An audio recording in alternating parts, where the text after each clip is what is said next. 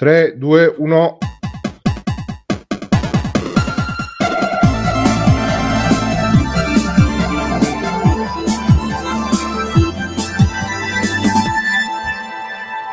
Cari amiche e cari amici, bentornate e bentornati su Free Playing, il podcast che è dedicato ai giochi d'intorno. Io sono Bruno Albera. Con me ci sono, attenzione, Fabio. Ciao Fabio. Ciao. Ciao. Gamba. Ciao Gamba. Ciao. Ciao. Nerone. Ciao Nerone. Buonasera ascoltatori di Free Playing. Buonasera. Backsofts. Ciao. Ciao. E inoltre Stefano. Un saluto a tutte le pupe in ascolto. E Lisi, ospite da Stefano. Un saluto a tutte le pupe in ascolto di Biggio. Allora, c'è qualcuno che c'ha il ritorno audio, ragazzi. Abbassate tutti i microfoni e cose. Se state vedendo su Twitch, abbassate Twitch. Abbassate tutto. Se no, si sente il ritorno dell'audio. Attenzione. Allora, le cuffie. E non posso anch'io essere neanche io. L'unico che non c'ha le cuffie è chiaramente Gamba, o ce l'ha lì? No, io ce l'ho le cuffie, guarda, c'ha le cuffie. È Lisi che non c'ha le cuffie. Ah, sì, c'è. Oh. Allora ragazzi, guarda, noi siamo mutati subito... direttamente, quindi cioè mutanti soprattutto in mutande. Mutande, sì, vi vedo, però non siete abbastanza vicini, vi voglio vedere vicini. Allora ragazzi, io inizio la puntata parlando di questo fatto che è successo su internet, che è uscito il DLC di Horizon Forbidden West, dove a lui si dà il bacetto con la sua amichetta asiatica e la gente su internet ha fatto i review bombi al DLC, perché insomma promuove l'agenda woke mettendoci queste cose che non c'entrano niente con il gioco. E io non so voi che ne pensate, volevo chiederlo a Nero, che so che lui è un fan di questi elementi nei giochi. Che ne pensi, Nero? No, per me ci sta invece una cosa del genere, anche perché magari dopo ci sta, dai, un bel bacetto tra queste ragazze, insomma, attiva la circolazione di noi maschi. Senza che insomma lo sappiamo che la forma massima di eterosessualità è vedere due donne che si baciano per noi uomini, e poi se sbaglio quello è un altro tipo di... Comunque mi sembra un po' gonfia in questa GIF cosa. Secondo voi alla gente non piaceva che si piacevano due donne o che una era asiatica? Anch'io pensavo fosse la storia dell'asiaticità, no, cioè che l'interracial tra le donne che si amano non è ancora consentito. C'è tutta in questa GIF, dai, c'è la rossa, no, l'asiatica e l'amore lesbo, cioè meglio di così, ci manca solo la nera e poi... Sto leggendo alcune... Tanti modelli poligonali li hanno già estratti da Horizon, quindi alcune votazioni di erotiche le Metacritic. Fare. Scusa, possiamo parlare tutti insieme, perché mancava qualcuno. È vero. Tu non stavi parlando, adesso sei unito finalmente. No, stai praticamente adesso ti si sente a scatti un po', per quello non ti stavamo interrompendo. È un po' robotico. No, adesso si sente bene. Dai Stefano, leggici cosa ti stai leggendo, Stefano, un po' di votazioni? Allora, questo ha dato 0, aprile 22. Aprile 22. This game clean, we don't care about the propaganda. I pay for this DLC just to have fun, not to feel disgusting and uncomfortable. Mi sento disgustoso. Esatto. E l'altro è another game fall victim to the LGBTQ agenda. E l'agenda. Esatto, l'agenda. So stay away from being show this agenda down your throat. Constant enforcing of homosexuals into games is pure idiocy. You should be ashamed. You put things that nobody wants, woke propaganda.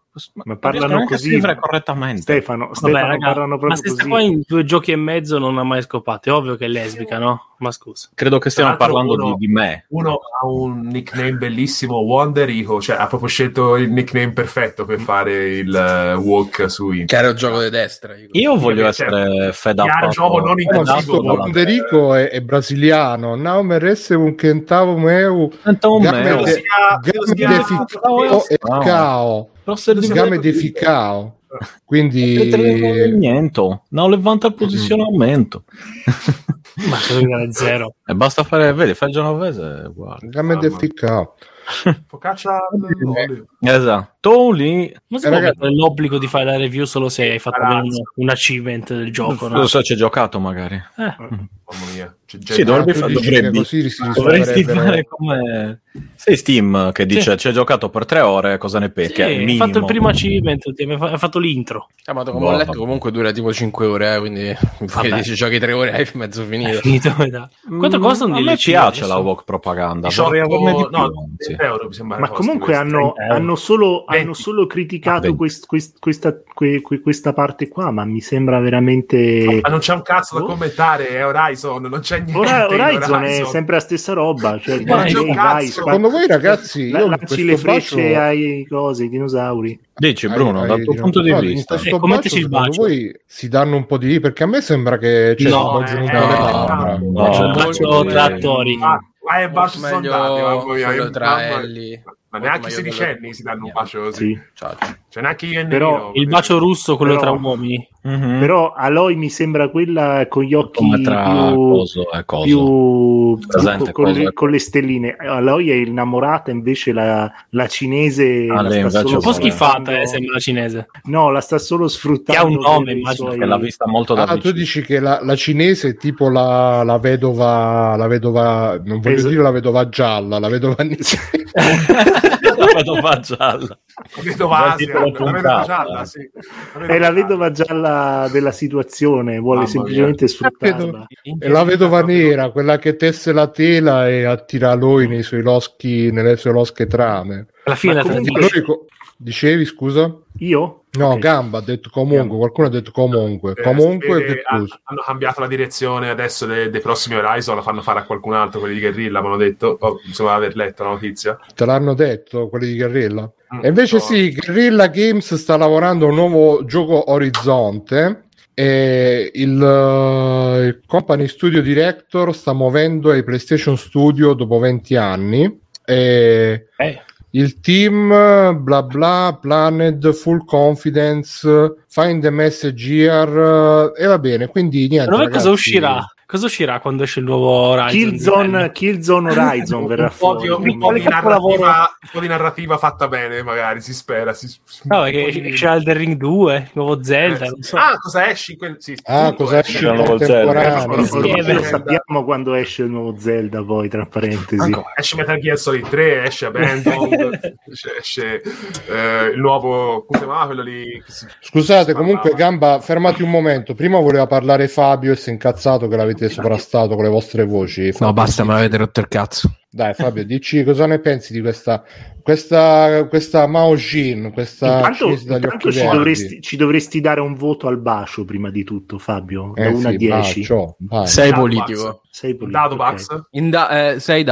Ah, normale, eh? Cosa ne pensi, Fabio, di questo nuovo? Allora, io volevo tirare fuori, mi sembra un buon momento per tirare a parte quello, mi sembra un buon momento per tirare fuori questo reperto, perché non è stato solo Horizon che è caduto sotto l'esercito del politically correct, ma anche Federico Frusciante, che noi salutiamo, ha scritto questo messaggio su Facebook l'altro giorno, che io ho screenshottato prima che lo cancellano, perché qua le cose rimangono, ragazzi. Ha scritto: chiaramente è solo una mia idea, ma solo il fatto che ogni volta che ad un personaggio viene cambiata l'etnia vi incazzate dicendo che però non è razzismo, dimostra in fondo che un po' razzisti lo siete, magari inconsciamente. Fateci un pensierino. E sotto c'ha scritto un suo follower e ha scritto: un altro valido guerriero caduto sotto l'esercito del politically correct. Io volevo chiedere a Gamba, che so che è fan di Frusciante, cosa ne pensi di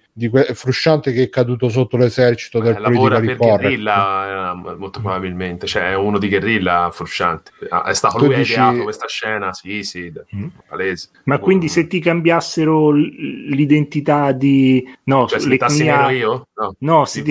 se diventasse nera Aloy, tu come reagiresti? Tanto, il gioco mi fa cagare uguale, quindi non penso mi cambi che cosa, ma non me ne frega nulla. È come la questione della sirenetta che la gente ha sfasato per... Ma tu sei un potteriano, giusto, Gamba? Ti piace Harry Potter? No, allora no. No, io volevo chiedere a Gamba, visto che ultimamente ho sentito da Vito Iuvara che ha detto che il gioco di Harry Potter fa cacare e si stupisce che i recensori non hanno detto che fa cacare. Cosa ne pensi, Gamba, che tu hai sacrificato i trans comprandoti Harry Potter, che alla fine è un gioco che ti ha fatto cacare pure a te, da quello che ho capito? Sì, cioè io non sono molto d'accordo. Ti sei pentito? Ti sei pentito che hai sacrificato? È l'unica parte che gli è piaciuta. No, non mi sono pentito, anzi.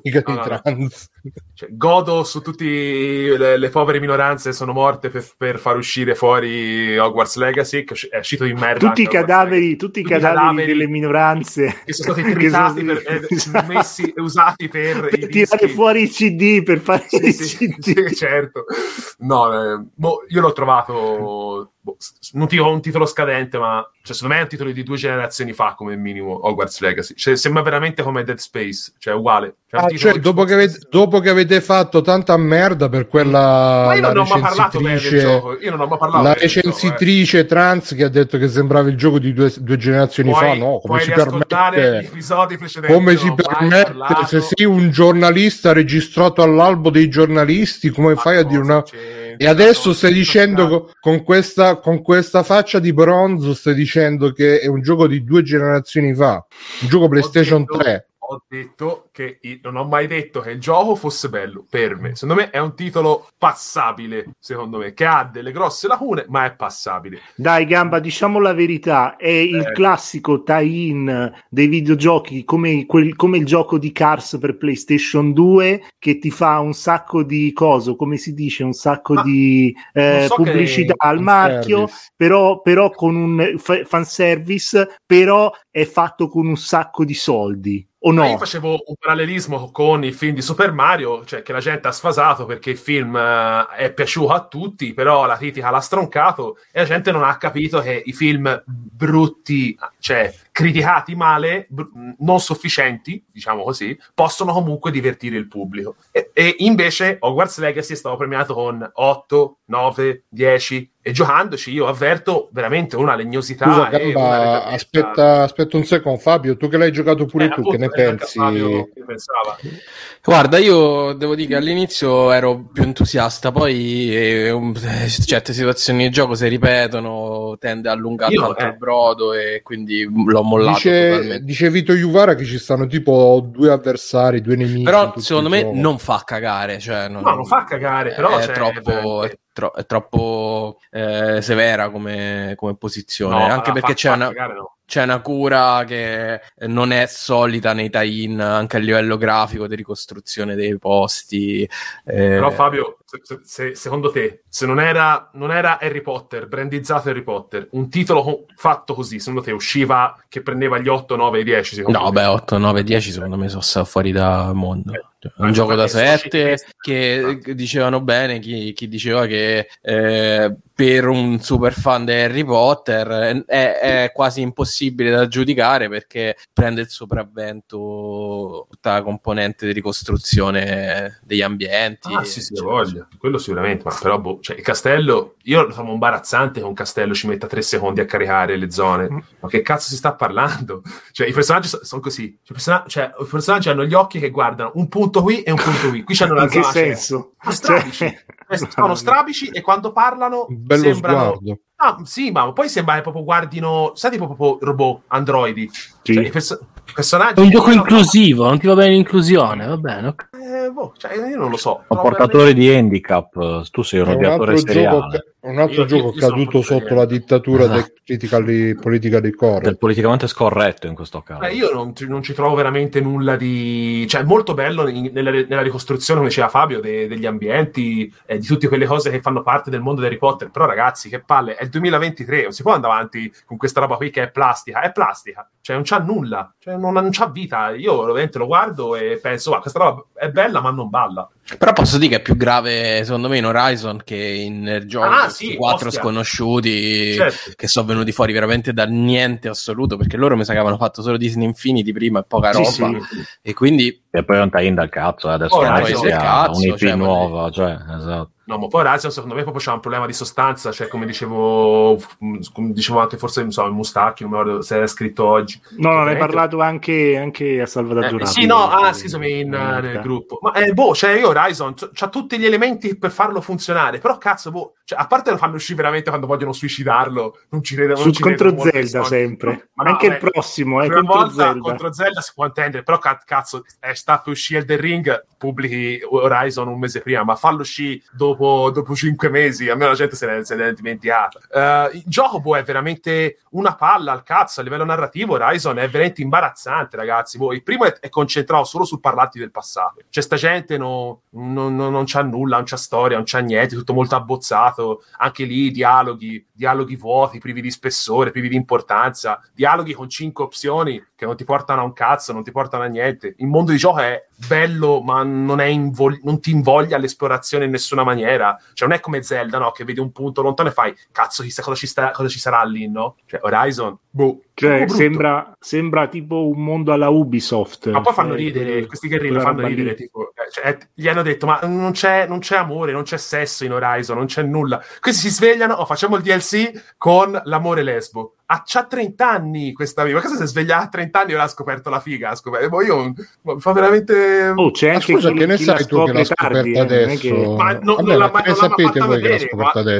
Geralt in 3 capitoli si è trombato 30 donne, cioè io non è per cattiveria. Beh, magari non sono dice, quelle non sono cose importanti, sono... Non ce lo mettere adesso.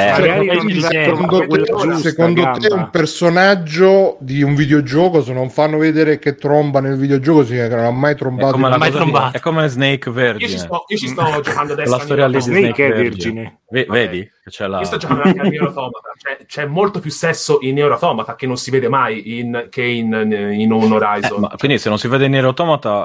Perché ne parlano? Perché c'è tipo alla certa ti dice... Ma magari non ha senso parlarne in quella... Cosa ti fa? Il personaggio che si sveglia e esce dalla tenda, che bella scopata, non sai neanche con chi sta. Sarebbe male però, secondo me. Io lo trovo esattamente come la scrittura dei film Marvel, cioè che sono personaggi, sono di plastica, non sono personaggi... Forse vuoi dire che è asessuato come Tony, ma non che personaggio è vero. Vergine. Ma non è anche vergine, perché tipo c'è un bacio del genere, se lo scambio. Little Tony è vergine. È assessuato. È assessuato Little Tony. Ah, tu dici che quindi come si baciano, da questo bacio possiamo fare un po' di... Si capisce che è troppo... È un bacio da poppanti, dai. Ha scalzato ogni uomo, ogni donna in 2 giochi principali e 2 DLC. Ma tu li hai giocati, Gamba? Sì. Ah, sì? L'ho giocati e mi sono il primo l'ho portato avanti a fatica, il 2 l'ho dovuto stoppare 4-5 volte. Io lo trovo veramente pesante, io non capisco che cazzo c'abbia Horizon per non... Quindi possiamo dire che Aloy non solo si è baciato con una donna, ma è anche stato il primo bacio della sua vita di Aloy? Francesco, una donna sola, cinese. Ma io esatto. Posso dire una cosa? Prego. Ragazzi. Ma io mi ricordo da quel che ho giocato, in entrambi i giochi, tutti gli uomini che le vanno dietro, lei li schifa abbastanza. Aia. Sì, tutto. Ma non le donne, perché non mi piace, descansa. Le donne non è stata, mi sembra, altre relazioni che ci hanno provato con lei, delle donne, o mi ricordo male. Beh, le piace la patata, va bene. Quindi possiamo dire che quella asiatica evidentemente ha bruciato questo gioco. Posso dire la storia? Mi sembra fino da quando lei è bambina fino a quando fa la prova all'inizio del primo non ha appunto relazione con, a parte il suo patregno, quindi ci sta che non abbia mai avuto esperienza. Scusa, non ha relazioni a parte il suo patrigno, qua andiamo sul legale però. No, nel senso non c'ha rapporti con altre persone a parte il suo patrigno. Perché era nel come si dice? Outcast. Una Outcast, sì. Era un gioco emarginata, sì. Non ricordo neanche perché era una chiacchiera borderline. Perché era rossa di capelli, forse. E sappiamo che... Quindi problemi all'orizzonte per Guerriglia. Comunque, allora, il sesso c'è anche buon gusto, è buona. Fermi tutti, c'è Codesite, cioè Angelo P, non diremo il cognome, che dice Horizon è incredibilmente overrated ed è bene dirlo. E diciamolo, In un contesto di gioco mediocre, il reveal banale trito del bacio lesbo è perfettamente in linea con la mancanza di idee generale. Quindi possiamo... Sì. Allora, io volevo dire, però, sì, volevo dire una cosa. Dilla. Volevo dire una cosa, questo è un gioco che va in mano ai bambini, e i bambini vedono questa ragazza che schifa gli uomini maschi bianchi eterosessuali, e invece con la prima cinese che passa subito labbra, labrucce, e le fa anche il sorriso con gli occhi a cuore. Vedi che sorriso, esatto, che fa. Posso dare con gli occhi a stelle? Mi ha mai fatto quel sorriso. Posso darti uno sputo, Bruno? Invece è un bambino uno che è uno sputo. Se vedete, un bambino che si sta conoscendo, la prima masturbazione, il sesso. Ecco. Due ragazze al posto di una. Cioè, io non lo so. Cioè, grande. Però posso dire che non esistendo più la Cina nel mondo dei Horizon, questa ragazza sicuramente non è cinese. Puoi dire asiatica, è uguale, lo è nei nostri cuori, perché esisterà sempre la Cina. Sappiamo che tanto sono uguali, tanto alla fine sono tutti marocchini, però, il fenotipo asiatico, dai. Quindi diciamo che lei comunque è cinese, cioè, sì, essendo un clone, una ragazza sola cinese. Ecco. Vedete che c'ha pure della roba tecnologica addosso, quindi è sicuramente una sviluppatrice. Attenzione però, perché c'è Doctor che dice: l'immaginario di Horizon è proprio figo e anche il combat system funziona alla grande, cosa che di Zelda invece non potrei dire. Non puoi dirlo perché non l'ha giocato. Doctor, vai. Vai, Doctor, colpisci duro, fagliela pesare. Esatto. No, ma... Doctor è arrapato per il bacio, ecco perché non riesce a pensare. Evidentemente non ha abbastanza sangue, arriva al cervello. Esatto. Doctor, hai perfettamente ragione. L'immaginario è molto interessante, ma è sfruttato male. E il combattimento non ci vuole molto a essere migliore di quello di Zelda, ma questa è un'altra questione. E quindi sì, hai perfettamente ragione. Almeno in Horizon non si scassano le frecce dopo due volte. Almeno è un sfido, sempre il gameplay in Horizon. Horizon sei lì con il legnetto, con la pietra, tipo c'è il robot, mi offrisco la freccia e vedi, fai un po' il legnetto, fai robot, fai l'ingegnere, poi spari, poi baci le cinesi. Ma qua che ingegnere, no? Ma l'avete visto il trailer del nuovo Zelda che col sasso e il legnetto ti fai il martellone per ammazzare la gente? Ma quanto è bella quella roba lì. Io tanto lo avvio, disegno un cazzetto con le pietre e poi spengo. Poi tiri il sasso e poi nasconde la mano, che può essere ferro e può essere piuma. La scelta, cioè, perché adesso c'è il crafting, quindi puoi fare a mano del ferro, a mano del piuma. Palese, sì. Comunque il sesso, comunque, cioè, ci sono giochi occidentali che comunque sono riusciti, quello lo dovremo scoprire insieme. Ma ci sono giochi occidentali che sono riusciti a affrontarlo perlomeno in maniera anche magari un po' tipo Sex Stranding. No, tipo Mass Effect. Dai, ma proprio Mass Effect che è una merda, però almeno si sta Mass Effect, che vabbè, scopano con gli altri. Non lo sai, ma in Mass Effect il capitano Shepard era vergine prima di Mass Effect. No, non ovvio. Cazzo, prendi per il culo, Bruno. Cioè, no, forse hai ragione, però. Hai ragione, Bruno. Dovremmo partire dal presupposto. Era vergine. Dovremmo partire dal presupposto che tutti i protagonisti dei videogiochi sono vergini finché tu non li vedi scopare nel videogioco. La prima volta, quindi anche Super Mario. Super Mario non ha mai scopato, anche Zelda perché corre sempre. È sempre lì. Corre il testosterone rimane all'interno del corpo, non esce mai. Quindi sì, a me interessa. Esatto, all'interno del corpo di Aloy rimane tutto il suo testosterone. Sapete che questa storia del testosterone che rimane nel corpo è effettivamente una leggenda. L'angolo di Fontana è una puttanata, vero? Avete presente quei video tipo Embrace Masculinity? Sì, si dice. la vedi lì, Bru, perché tu sei veramente il target. Il russo? Devi cercare su YouTube Embrace Masculinity Reject Modernity. E questi che fanno questi video sono veramente convinti che devi trattenere il più possibile il testosterone, non sborrando. Beh, ma tanti boxer o atleti ma banalmente anche i giocatori di calcio. Giocatori che sono andati, si sono fatti un mese andando a ogni notte da delle signore. No, Bruno, vabbè, sono i tuoi. No, però il primo video Reject Masculinity, Reject Modernity, scusate. Praticamente fanno vedere questi qua che dicono tutte cose tipo gli uomini devono essere deboli, gli uomini bla bla bla, e poi dopo ci stanno i mega palestrati tipo Andrew Tate, Fabio. Sì. Ah, ok. Andrew Tate tra l'altro è uscito dal carcere, non so se lo sapete. Sì, l'hanno abbiamo festeggiato noi uomini mascolini, noi tetisti. Ma Replaceable with però sembrava veramente traumatizzato Andrew Tate quando c'era un pochino romano.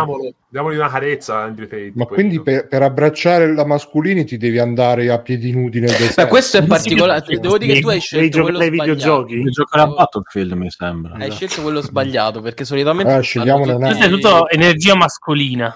Ecco, questo già mi spiega di più. Managao for you. Ok. Però devi sentire l'audio. Vedi tipica donna c'è una quella non è la tipica ragazza dell'esercito israeliano figa, sfidamento mentale. Ma questo ha la testa come un uovo. Con Ed. Scusa, vero?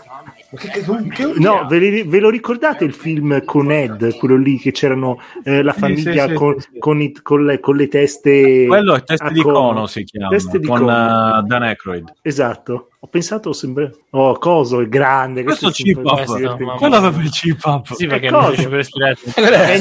Nico Cado. Stefano, come fai a non conoscere Nico Cado? Io non lo conosco, ho visto solo che quello è. Ma io non lo conosco perché sono ragazzi, però è vero che il testosterone sta eccolo. Una serie di uomini affari naturalissimi tra l'altro. Che guarda quella vena. Li ho sempre messi questi video, vi siete sempre lamentati che io abbracciavo la masculinity con questi video. Esatto, è strength voi preferivate che mettevo i video di quelli... Cos'è? No, per me devi mettere solo video di cantieri, ma nessuno mi ascolta. Devi raggiactare. È vero. Voi preferivate che mettevo i video dei maschi emasculati, perciò mi... No, a me andava bene il sumo. Questo a me è bellissimo io sono un fan del sumo. Pensa di fare le tue cose ginnastica in palestra, arrivano ti mena, ci devi prenderti i pugni perché sennò non sei un uomo, quindi sei costretto a tenerti i pugni. È un allenamento ottimo quello, per i pettorali, e in più ti prendi anche una passata dei colpi per sicurezza. Un film per ricordarti quando sei stato. Voi l'avete abbracciato la vostra però io devo dire che quando raramente che non mi faccio 2-3 seghe al giorno, mi sento un po' più attivo quando sto, diciamo, quando il testosterone lo tengo dentro al corpo. Invece magari sei più rilassato semplicemente. Testosterone, scusa, puro proprio. Quando lo tengo dentro al corpo invece di rilassare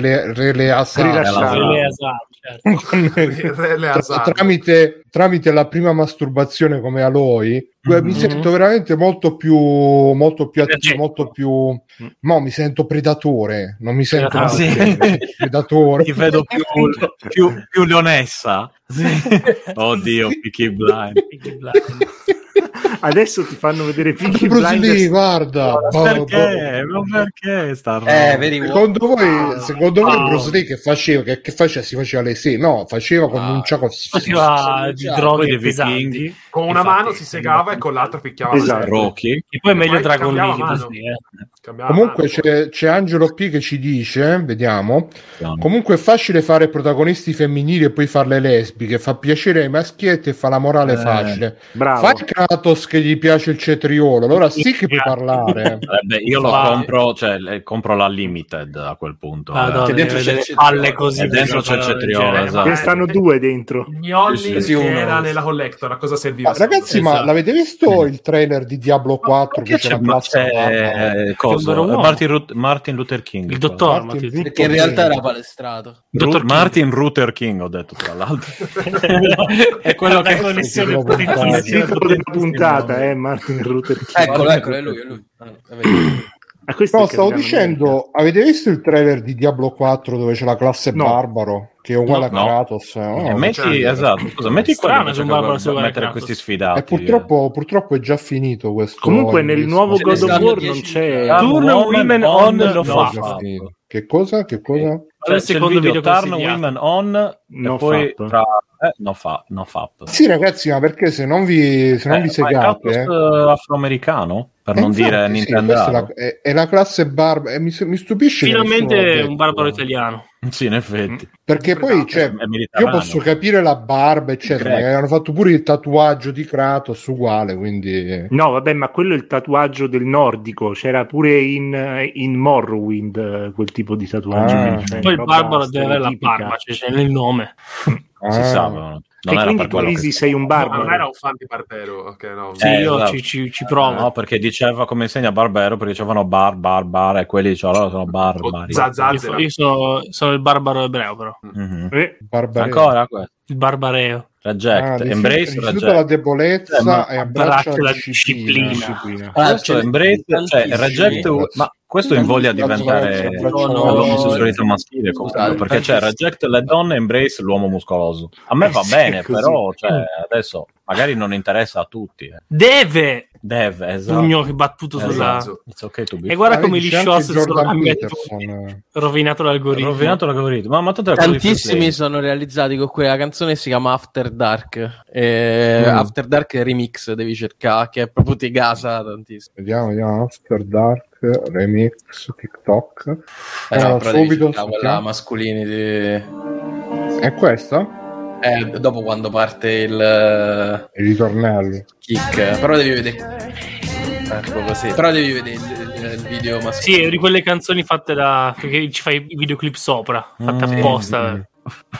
Questa è la motivazione proprio per andare in palestra, perché lui è Chris Bumstead, è il Mister Olimpia da adesso. Vabbè, sì? Lui può anche. Sì. Anche lui è naturalissimo, però. Quindi Mister Olimpia, e lui cosa ne pensa?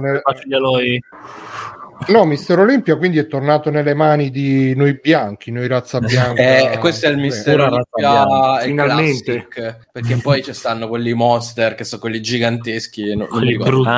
Brutti. Sono quelli gonfi di acqua. Di Nandrodone. Esatto. È stato l'ultimo vero Mister Olimpia è stato Schwarzenegger, poi gli altri sono solo mostri. Guarda, sono solo lui e Columbum, basta. No, e questi qua i classic hanno comunque, sono un po' esagerati, però hanno un bel fisico tutto sommato armonioso. No. I monster quelli sono proprio sono dei monster. Sì, no. D'altronde nome nomen. Come monster la tetta, guarda lì. Monster ecco. Ecco da dove hanno tirato sembrano fuori dei pesi da sembrano dei pesi da 5 kg, non sembra. No. Un saluto a tutti quelli che ascoltano e basta, comunque. Infatti, Madonna, quello era basta. Vabbè, basta con queste cose che non rispecchiano la mia visione aperta e tollerante della vita. E invece volevo proporre questo editoriale di Games Machine che dice: ma non potremmo giocare ai videogame e basta, editoriale. Che era meglio Reject Modernity. No, praticamente questo editoriale è stato molto criticato perché diceva che palle, però alla fine lui, non so se diciamo in maniera come dire, non so se lo fa apposta per essere equidistante o se la pensa davvero così, però alla fine nell'editoriale dice: a me interessa giocare, non mi interessa se un protagonista è transgender, gay, uomo, donna, uomo, e dice che comunque chi si lamenta perché il protagonista è gay o perché il protagonista non è gay, alla fine non sta perdendo tempo, perché sono questioni irrilevanti, però lui è stato super criticato dalle frange più progressiste dei commentatori videoludici. Non so voi che cosa ne pensate. Boh, io l'ho letto il pezzo, però sì, mi sembrava vai, dici. In realtà leggendo il pezzo mi sembrava più perché non torniamo a utilizzare i videogiochi come qualcosa che serve per spegnere il cervello, e forse probabilmente è su questo che è stato criticato, e giustamente, perché quello che dice lui è non mi importa se Ellie è gay, ma non è importante se Ellie è gay. Invece no, è importante che Ellie sia omosessuale e che ci sia The Last of Us 2 che cerca di combattere certi tabù e che cerca di inserire all'interno dei videogiochi un messaggio politico, perché come dicevamo all'epoca il messaggio politico è all'interno di tutti i videogiochi, solo che probabilmente prima nessuno rompeva il cazzo perché il messaggio politico era molto più destrorso, vedi Call of Duty. Esatto, e nel momento in cui il messaggio diventa più liberale, allora si rompe il cazzo. Ma non è che prima si giocava col cervello spento perché non c'erano messaggi politici, semplicemente che erano messaggi politici che probabilmente buona parte dei giocatori in qualche modo abbraccia, purtroppo, ed è importante invece che ci sia un gioco come The Last of Us che urla al contrario e che dove la sessualità dei personaggi è rappresentata in un modo che non è canonico nel mondo dei videogiochi. Quindi secondo me lui non dice una cosa giusta, non credo che sia giusto fa un passo indietro e tornare a Tetris. È bello che il linguaggio dei videogiochi si sia evoluto per raccontare anche chi magari non ha voce, ma comunque racconta qualcosa di più interessante, di più intelligente, di non sparo al nazista in testa e basta. Però io credo che comunque questo potrebbe essere il punto d'arrivo, nel senso che quando veramente riusciremo a giocare con qualsiasi tipo di protagonista senza stare lì ogni volta fare polemiche bianco e nero e giallo e verde, significherà che veramente siamo diventati, come dire, ciechi di fronte a queste diversità, e quindi non ci sarà neanche più bisogno di fare, cioè magari se uno vuole fare lo statement, più che ciechi magari indifferenti. Esatto. Indifferenti, cioè. Lui da questo punto di vista a me diciamo è sembrato abbastanza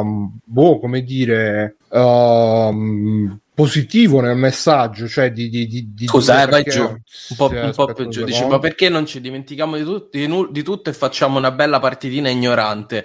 A me non mi sembra cioè, ma come fa a essere positivo come messaggio? Cioè è proprio è positivo nel senso di appunto di non badarci, di non stare a fare polemiche, sì, di non ignorare dalla triplo. Sì, però scusate, ma è proprio spegnere il cervello e ingoia tutto quello che ti danno. Cioè, per me è proprio il contrario del positivo. Cioè non ti fa domande, lo ingogli e via. Allora, ma io penso che stai dicendo... Scusa Bruno. Allora, lui ovviamente l'esempio di The Last of Us è più, diciamo...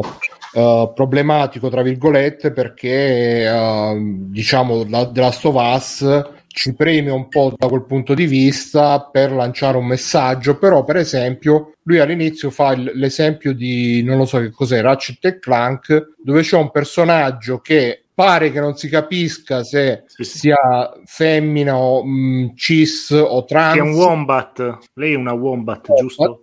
E lui dice che comunque perché canonicamente loro sono sempre maschi in qualunque universo. È chiaramente un uomo, non ha mica il fiocchetto in testa. No, è invece è una donna. Vabbè, però lì scusate, ma non è il problema del gioco. Sì, l'ho letto e lui dice che si è sviluppato questo discorso su Reddit, mi pare, su 4chan, sul fatto che potrebbe essere un personaggio transgender. Però lì non è il gioco che ha dei significati che non dobbiamo leggere, ma è una sovralettura è come il famoso cazzo di Luigi misurato sulla copertina che era Mario Striker, non mi ricordo, non so se vi ricordate anni cosa? Sì, era uscito era fantastica, sinceramente quella io l'ho adorata, il thread però... su Reddit in cui avevano misurato dal bozzo che si vedeva sulla copertina. Ho fatto tutti i calcoli di Luigi sì, dice allora il pene di Luigi dovrebbe essere, ma era Mario Golf? Fabio, c'è una C'è un'osservazione. Sì. Sparare al nazista è destrorso, dice. Certo, ma guarda, è proprio politico, nel senso che il nazista è cattivo perfetto, esatto. Non è né destrorso né si distrorso. È l'atto di sparare, forse. Sì. Che... No, non solo Nero. Cioè, voglio dire, COD negli anni ha riscritto la storia, eh? Cioè, te voglio dire, la scene in cui gli americani hanno utilizzato il fosforo bianco, certo, che nel gioco erano i russi, cioè, certo, quelle non so scelte politiche che cazzo è. Assolutamente sì. Vabbè, magari sono state delle sviste, poi però un conto avranno fatto la campagna tre sviste arbitrali, e poi il fosforo fa bene alla memoria. Sì, fa bene pure alla pelle. No, un conto è non mangiare era meglio. Un conto è approcciarlo come faceva in maniera fantasiosa, per esempio, un Return to Castle Wolfenstein, che ti dava comunque che ti dava comunque un impianto narrativo che ti diceva guarda che questa è qualcosa di fantasioso. E invece Call of Duty, fin dal primo Call of Duty per PC, ti metteva in testa questa storia tutta la, come si dice, ti sembrava quasi un libro di storia, quando in realtà ovviamente è semplicemente il punto di vista degli americani con la loro... A me pare solo... Bravo Bruno, così, esatto. Comunque dice sempre Code Site, dice che COD è chiaramente una caciara, comunque sia, se uno volesse vedere le trame ce ne sono anche state di polemiche, tra virgolette. Sì, ma 9-1, cioè erano Russian, 9 storie era coso, era Division, e una era The Last of Us 2, cioè, quindi non è una caciara COD, cioè, teniamoci, è il titolo perfetto per la propaganda repubblicana americana, cioè, quindi ma è finanziato dall'American dalle armi americane. Sì, dalle NRA. Gli americani sono i primi a dire appropriazione culturale, e poi sì, no, ma sono stati i russi, non sono stati gli americani, poi sono stati loro nella vita vera, cioè è quello il problema. E poi io non capisco perché la gente debba commentare questa roba, tipo sono 5 stronzi su Twitter, arrivano tutte le testate giornalistiche del mondo, ci fanno 20 trilioni di post, oddio il revisionismo storico, oddio è Aloy che bacia una donna, ma vaffanculo, ma chi se ne frega, cazzo, cioè non è quello il problema, non è quella la parte fondamentale del gioco, cioè questo è un po' il problema del New Game Journalism, cioè di parlare di cazzate, cioè non si parla più del videogioco, si parla solo della gente intorno che ci commenta sopra. Ma perché non si parla più del videogioco? Perché evidentemente questi non sono più quasi videogiochi, cioè... Ma non è quello il discorso, che è più interessante parlare di Aloy che bacia un'asiatica di parlare dei problemi che c'ha Horizon. Ma perché è così? Perché è così? Perché evidentemente il gioco è un po' carente, forse. Perché il social fa quello, siamo polarizzati, cioè, bisogna divertirci. No, adesso passiamo agli extra credits, così potremo parlare. Scusate, solo una precisazione, non so se effettivamente l'NRA finanzia COD, ma sicuramente l'esercito americano l'American non mi ricordo, American Army, addirittura hanno fatto un gioco che si chiamava American Army, addirittura sponsorizzato da loro, ce lo usavano come allenamento anche, esatto, per i te lo davano soldati, gratis, pensa, io me lo ricordo, te lo davano gratis con giochi per il mio computer, però io gli americani o l'America comunque adesso trovo la vera patria, sono davvero, esatto, la terra promessa, viva americani e cinesi e russi. Però cioè, voglio dire, basta pensare al fatto che ti fanno passare il messaggio che sparare è ludico, cioè ci giri poco intorno, e anche quando è ludico sparare su questa cosa qua, certo, però voglio dire, anche ammazzi la gente per davvero, però quello è il problema, anche quando ci giri intorno è difficile poi, quindi i giochi provocano violenza e assassini. Aspettate un secondo, però c'è un'altra risposta di CodeSite, così facciamo un po' di botta discussione, botta e dice che Call of Duty non è fidanzato dall'NRA, che sarebbe, sì, che al massimo è l'associazione delle armi americane, che dice che al massimo l'NRA dà la colpa ai videogiochi per i mass shooting, e poi dice che Activision, essendo una società pubblica, non può che essere finanziata finanziata dagli azionisti, e quindi mi dispiace Fabio, aspettati notizie dai nostri avvocati di Activision. Ma per scusa, ma tra gli azionisti, magari non è che magari c'è qualcuno vabbè, che si occupa di armi, metropolitana, non è quello il problema. Dove e dice anche i giochi anime giapponesi fanno le turbe mentali. Sì, è vero. Beh. È vero, quello è vero. È pieno sui social di persone che si sono flippate con le serie TV occidentali e orientali sul io sono una merda perché gli altri mi hanno reso così. Molti polarizzati. Evangelion tipo, per esempio. Ma no, ma tutto. C'è gente che ha preso veramente come stile di vita ciò che guarda dagli anime giapponesi. Cioè... tipo che si mangiano quelle schifezze, quei come si chiama, il ramen in scatola del supermercato. No, io che dice che è buonissimo il cibo del supermercato in Giappone. Sakebon. No, ma in Italia il Sakebon. No, vabbè, no, non diciamo Sakebon, diciamo dicono che un nome che in Giappone sia il cibo del supermercato sia il cibo delle macchinette. Ok, le Bruno, ma io stavo dicendo un'altra cosa, stavo parlando di quei ragazzini che vedi alle fiere che si mangiano i Sakebon lì con le bacchette. Ah vabbè, sì, se per te sono buonissimi, a posto, va bene, dai. No, c'è stato un periodo, caro Nero, in cui mangiavi solo Sakebon. Sì, Matteo lo sa per vie traverse, vero Matteo? Che mangiavo, e vedi Matteo sta anche zitto per la vergogna, sì. Lo sa? Che mangiavo solo è stato, forse credo che sia stato il periodo che ricordo con più nostalgia della mia vita. Comunque ti sto a linkare qualche articolo. Sì, infatti stavo per dire che mi è arrivato da un informatore anonimo che si è appena rivelato che l'esercito USA aveva pianificato di pagare gli streamer milioni per arrivare alla Gen Z attraverso Call of Duty. C'è anche un altro pezzo di Game Rant in cui dicono che utilizzano dei tool di reclutamento nei team di esport di Call of Duty e Warzone. Quindi voglio dire, non è chiaramente non è colpa dei Call of Duty che facciano i sparatori di massa, eccetera, eccetera. È colpa di Doom, però il modo in cui in qualche modo glorifichi l'arma stessa, il fucile, le 1000 personalizzazioni che gli puoi fare, alla Full Metal Jacket, no? Diceva il fucile è il tuo migliore amico, tutta quella glorificazione dell'arma da fuoco e il culto della persona vista così chiaramente è molto più vicina alla destra e quindi a un certo tipo di pensiero rispetto ad altro, insomma. Cioè non è un caso se in The Last of Us 2 uccide le persone e te senti una merda perché stanno per terra e budella è fuori e ti pregano di risparmiarli ma è divertito per quello. Era molto bello, certo, ma non è il problema. Allora... cioè in America non è il problema di ti piacciono le budelle, i armati, cioè quello semplicemente. Allora abbiamo una risposta che ma Doom era sopra le righe, erano mostri. No, però ai tempi era quasi realistico quando ci sono stati quelle sparatorie di massa tipo la Columbine. Sì, però Nero, ma tu non andavi in Afghanistan a sparare, cioè non è uguale, non può essere certo, uguale. Ovviamente no, è totalmente diversa la storia, cioè il contesto realistico è un'altra storia. Spari in culo a Cosardec Crocodemone che è una palla che vola il Crocodemone, il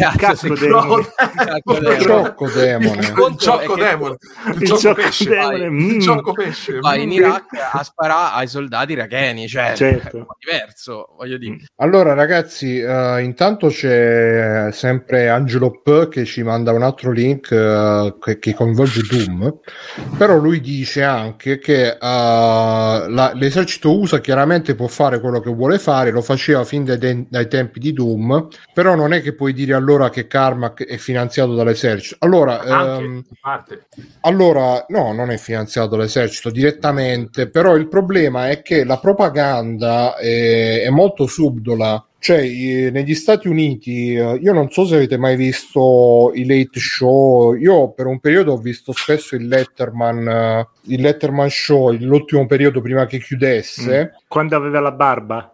No, quello se l'è fatta venire dopo per lo show su Netflix. E ogni tanto, cioè, quello era uno show dove invitavano il cantante, l'attore a parlare del film, però ogni tanto invitavano anche magari il soldato che aveva avuto la medaglia al valore in Iraq, e là diventava subito serissimo, diventava subito i nostri ragazzi là, cioè veramente vedevi che c'era questa cosa dell'esercito, gli eroi. Grazie per il vostro servizio, i nostri veterani, eroi. Cioè qua da noi in Italia al massimo si proteggono. Ogni tanto magari chiamano il comandante ogni tanto magari chiamano il comandante dei carabinieri nelle trasmissioni, eccetera eccetera, che insomma pure là ce ne sarebbe da parlare magari, però là, cioè, e poi negli Stati Uniti questa è una cosa che disse James Corden, dice negli Stati Uniti c'è il Super Bowl che è calcio d'inizio e passano gli F-16 da sopra che magari ti sganciano il napalm non lo sganciano, però comunque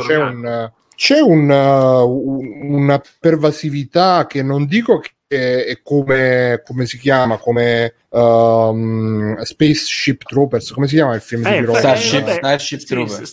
Vabbè, gli Stati Uniti sono uno stato militare, cioè non è che c'è da girarci. Non dico che è così proprio, però un po', cioè rispetto a noi, se uno vede un po' di c'è la cosa delle armi con il tizio del sud che fa io c'ho il fucile, questo col fucile ci sparo pom pom, e poi si beve il brandy e la pubblicità è del brandy, però nel frattempo ci metti due sparate di fucile per far vedere che tu sei un uomo del sud, eccetera eccetera. Detto ciò, non sparare sì, senza aver bevuto prima, mi raccomando. Detto ciò, non è che gli F-16, l'esercito sponsorizzino il Super Bowl, magari lo sponsorizzano, non lo so, però comunque c'è una pervasività di queste cose che comunque le rende un po' contigue.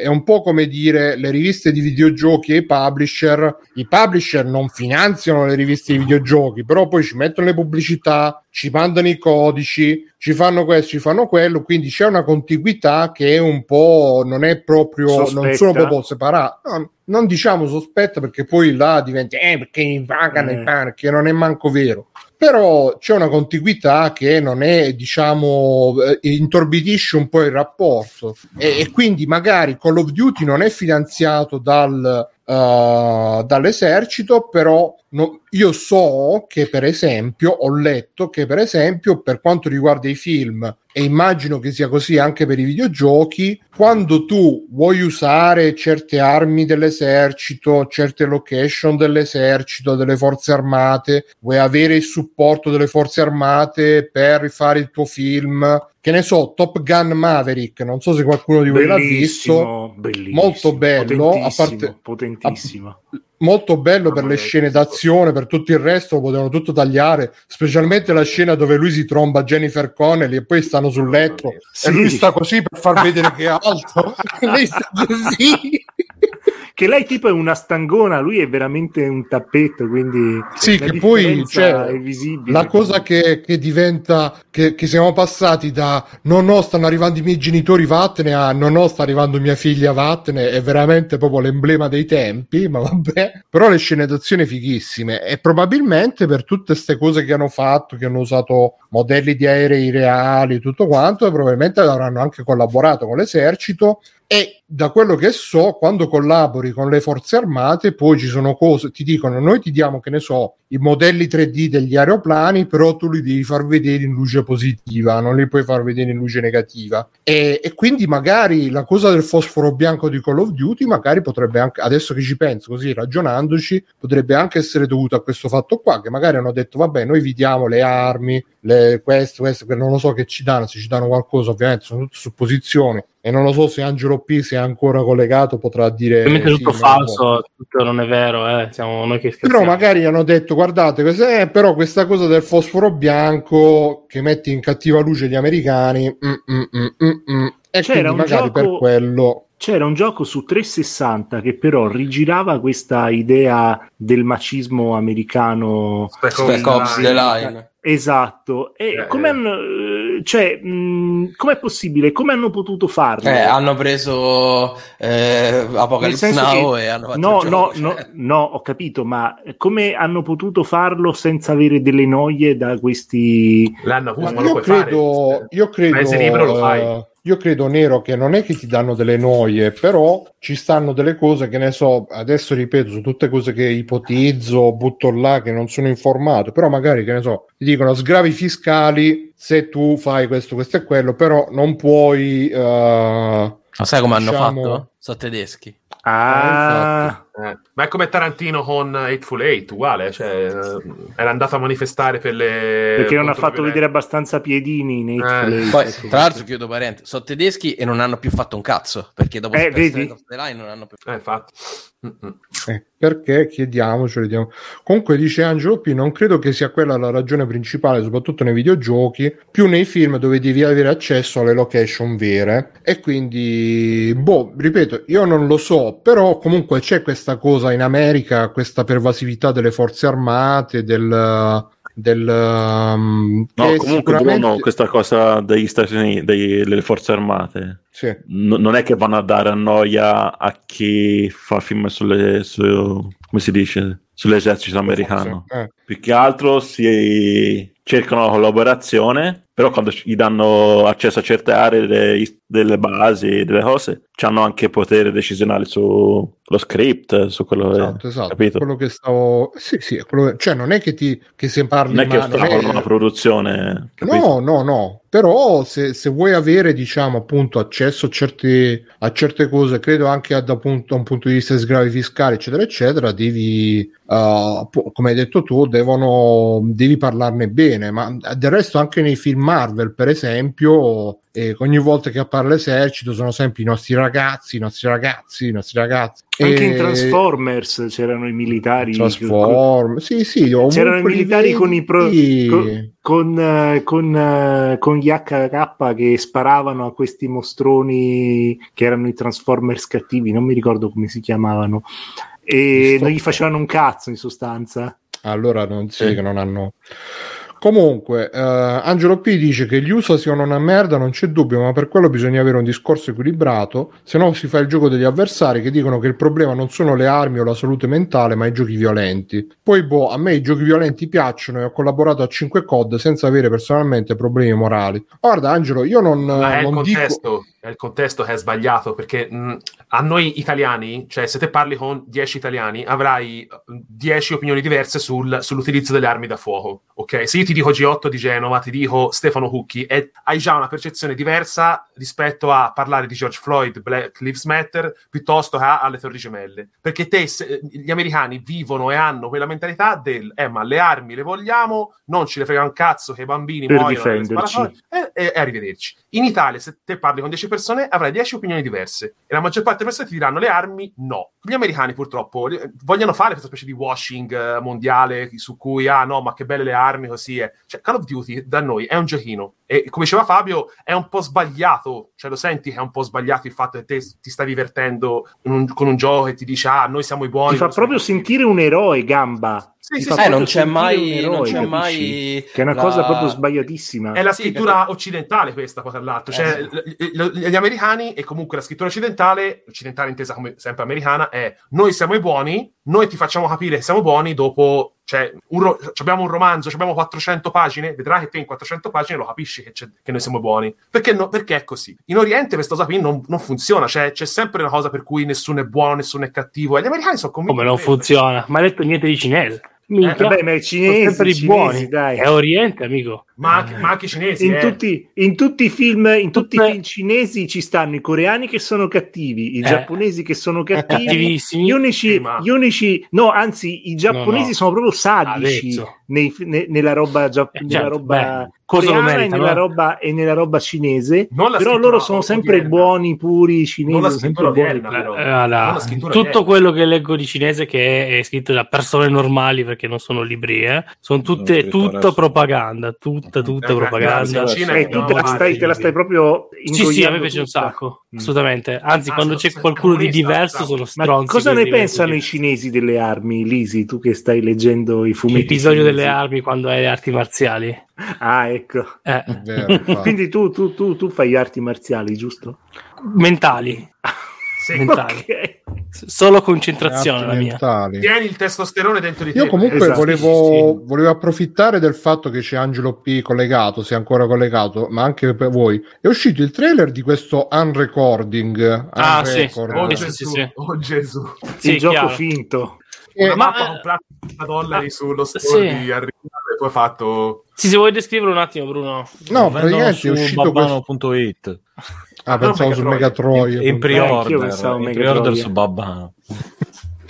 E quindi è uscito questo trailer di questo gioco FPS che ha la caratteristica però che è inquadrato come se fosse inquadrato da una body cam, quindi c'è un sacco di screen shake e tutto quanto. E non si capisce se è vero o è un filmato. Io a dire il vero non l'avevo visto questo filmato. È vero, è la cosa...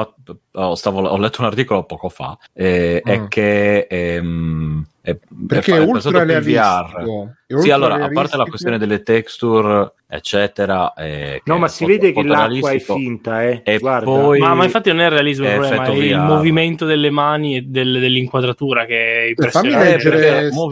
Si legge un articolo all'anno e non lo stavo facendo dire. Dici l'articolo. No, allora, il movimento della testa è dato al fatto che è studiato per il VR, Oculus. Quindi al caschetto. Esatto, sì, Oculus, insomma, una roba così. E quindi quando muove la testa rispetto a come muove le mani è perché sta muovendo la testa indipendentemente dalle mani, mentre invece solitamente nei giochi le due cose sono collegate, in quelli non VR, certo, ovviamente. Come sta muovendo adesso. Sì, infatti. Non ha senso. Come complicare un videogioco, in sostanza. Ma in VR ha senso, eh? In VR è divertente. Sì, no, esatto, però chiaramente sarà un titolo VR e poi magari viene fuori una mega tech demo più che un gioco. Ma io però lo vedo bene, onestamente, eh? Cioè, perché VR, come una specie di super VR, hai le camere agli occhi e hai le mani che decidi te come muoverti. Io però, ragazzi, è all'altezza degli occhi, siamo sicuri. No, te devi le mani al petto e non puoi dovresti averle un po' più giù, forse, le mani. Tu sei veramente un nano, forse? Io, ragazzi, va bene, che non tutti c'hanno le braccia. Io a me sembra la testa giusta le mani, eh? Sì, è così. Infatti, non è sbagliata l'inquadratura. Allora, ragazzi, io vi dico, con la mia esperienza... sono già alla fine delle scale, insomma. Ma se devi ricaricare l'arma devi tenere lunga, io dovrei fare così. Vorrei sentire l'esperienza di Bruno, grazie. No, devono parlare delle braccia lunghe perché quella è il coso. Salutare meglio per il body shaming. Dobbiamo terminare l'argomento prima di continuare. Vabbè, comunque dicevo che per la mia esperienza di riconoscitore di cose false, secondo me è falso perché qua non è che dice si ferma e incomincia a girare la telecamera, cioè è lo stesso video del trailer che lo ferma e lo fa ripartire, quindi che cazzo c'è? Perché hanno fatto sto tweet che adesso non è lo stesso, è lo stesso, cambia quello che fa. Con la mia esperienza capisco quello che dici, sono esperienza di complottista, come dice, che non c'è qualcosa di più reale non vale niente, però fa cose diverse comunque in questo video, cioè non è niente che non si potrebbe secondo me simulare con un video, con un po' di post processing. L'unica cosa che mi fa venire un po' il dubbio, hanno registrato un video con una body cam e hanno preso il tasto rewind, giusto Bruno? Esatto. È applicabile male.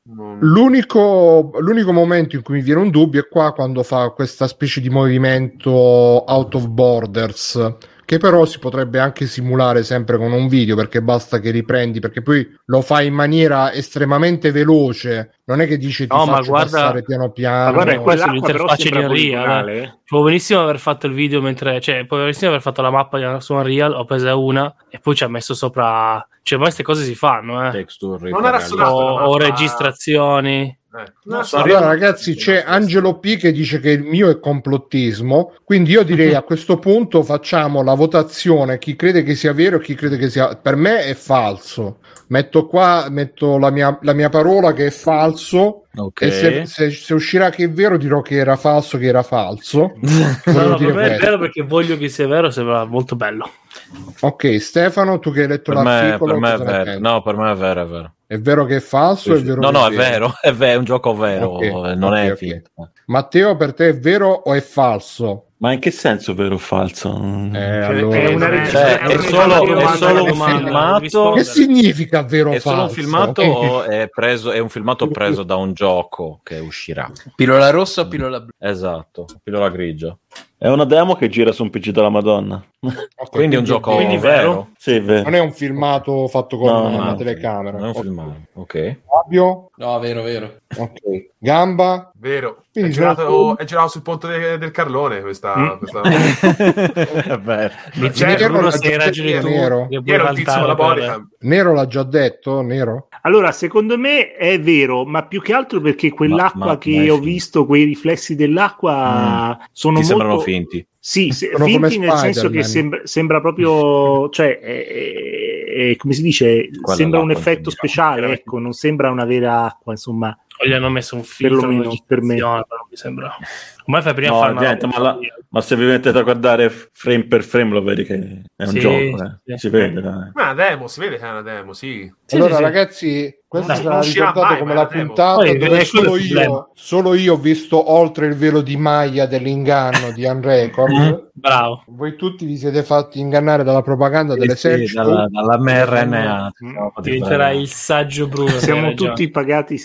Attenzione, però c'è una news di Tagliaferri. Secondo molti lo sparatutto in prima persona Unrecord avrebbe una grafica troppo realistica per essere vero, ma non in realtà. Non c'è niente di strano. Pillola azzurra. Un falso è una mappa modulare. Modular Abandoned Building dice qui, ma io avevo letto che sta mappa modulare non corrispondeva con quello che si vede nel gioco, infatti vedi, non corrisponde, è diverso, è tutto diverso. Ma se riescono a fare una cosa, Bruno, ti sto spiegando le cose e tu dici leggere queste 6 righe di articolo. Ah scusa, questo si vede che è un videogioco. Questo si vede che è un videogioco adesso. E non è lo stesso, non è la stessa grafica che si vede. Ha preso quella mappa. Non è vero. Sì, ma la storia è che tempo fa lo stesso Bruno. Sì? La storia è che tempo fa lo stesso sviluppatore aveva pubblicato una cosa simile con un livello che ha comprato. Ah, ok. Ora sto facendo questa cosa con degli asset fatti apposta. La differenza ragazzi, è quella. Scusate ragazzi, posso farmi una risata? Si faccia la risata.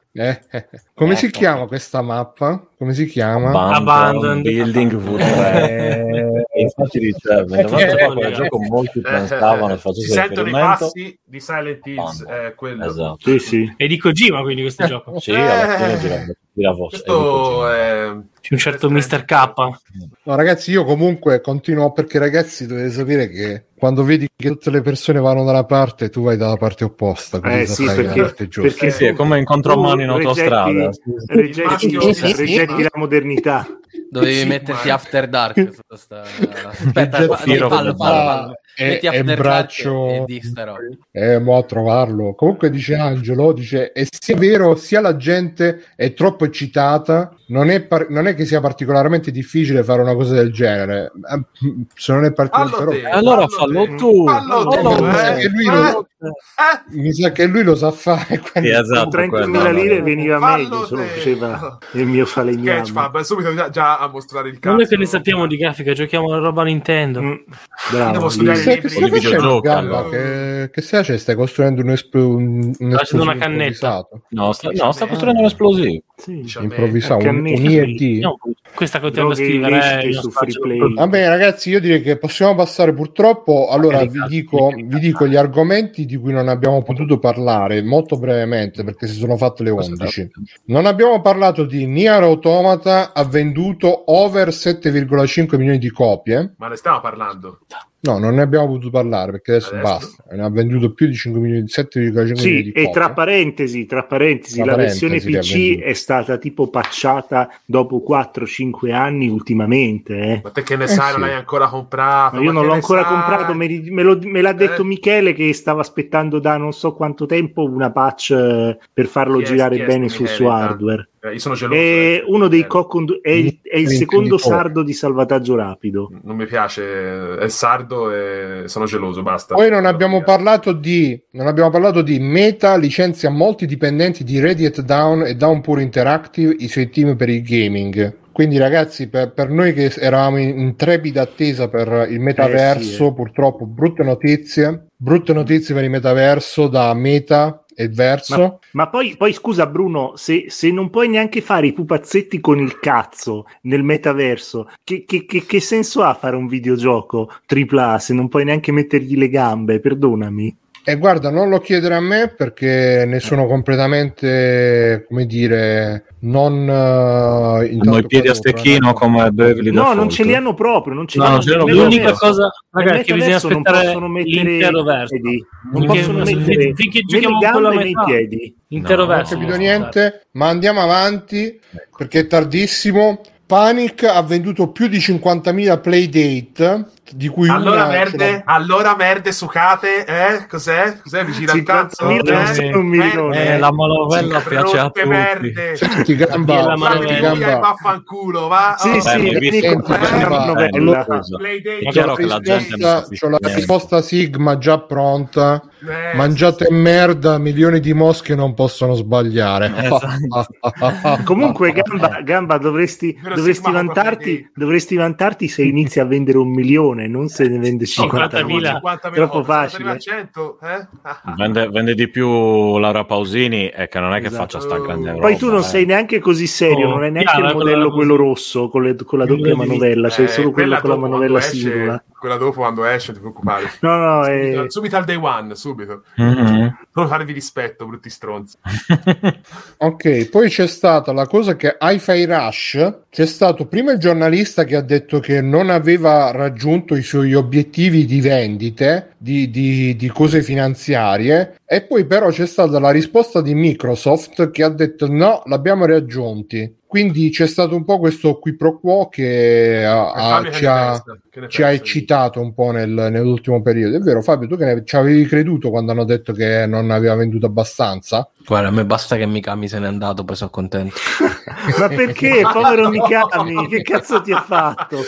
Mikami, bene a Mikami, e quindi vorrei che se ne vada. Cazzatissimo. Ma secondo me questo qua Mikami se ne va dentro il nuovo studio di Toyama. Magari. Perché ho visto tipo sì. Esatto, Bokeh, che hanno fatto tipo un'intervista cuore a cuore tra Toyama e coso, come si chiama, e Mikami sul canale YouTube, un canale YouTube giapponese. Le Iene, fatto l'intervista doppia. No, si chiamava Toco.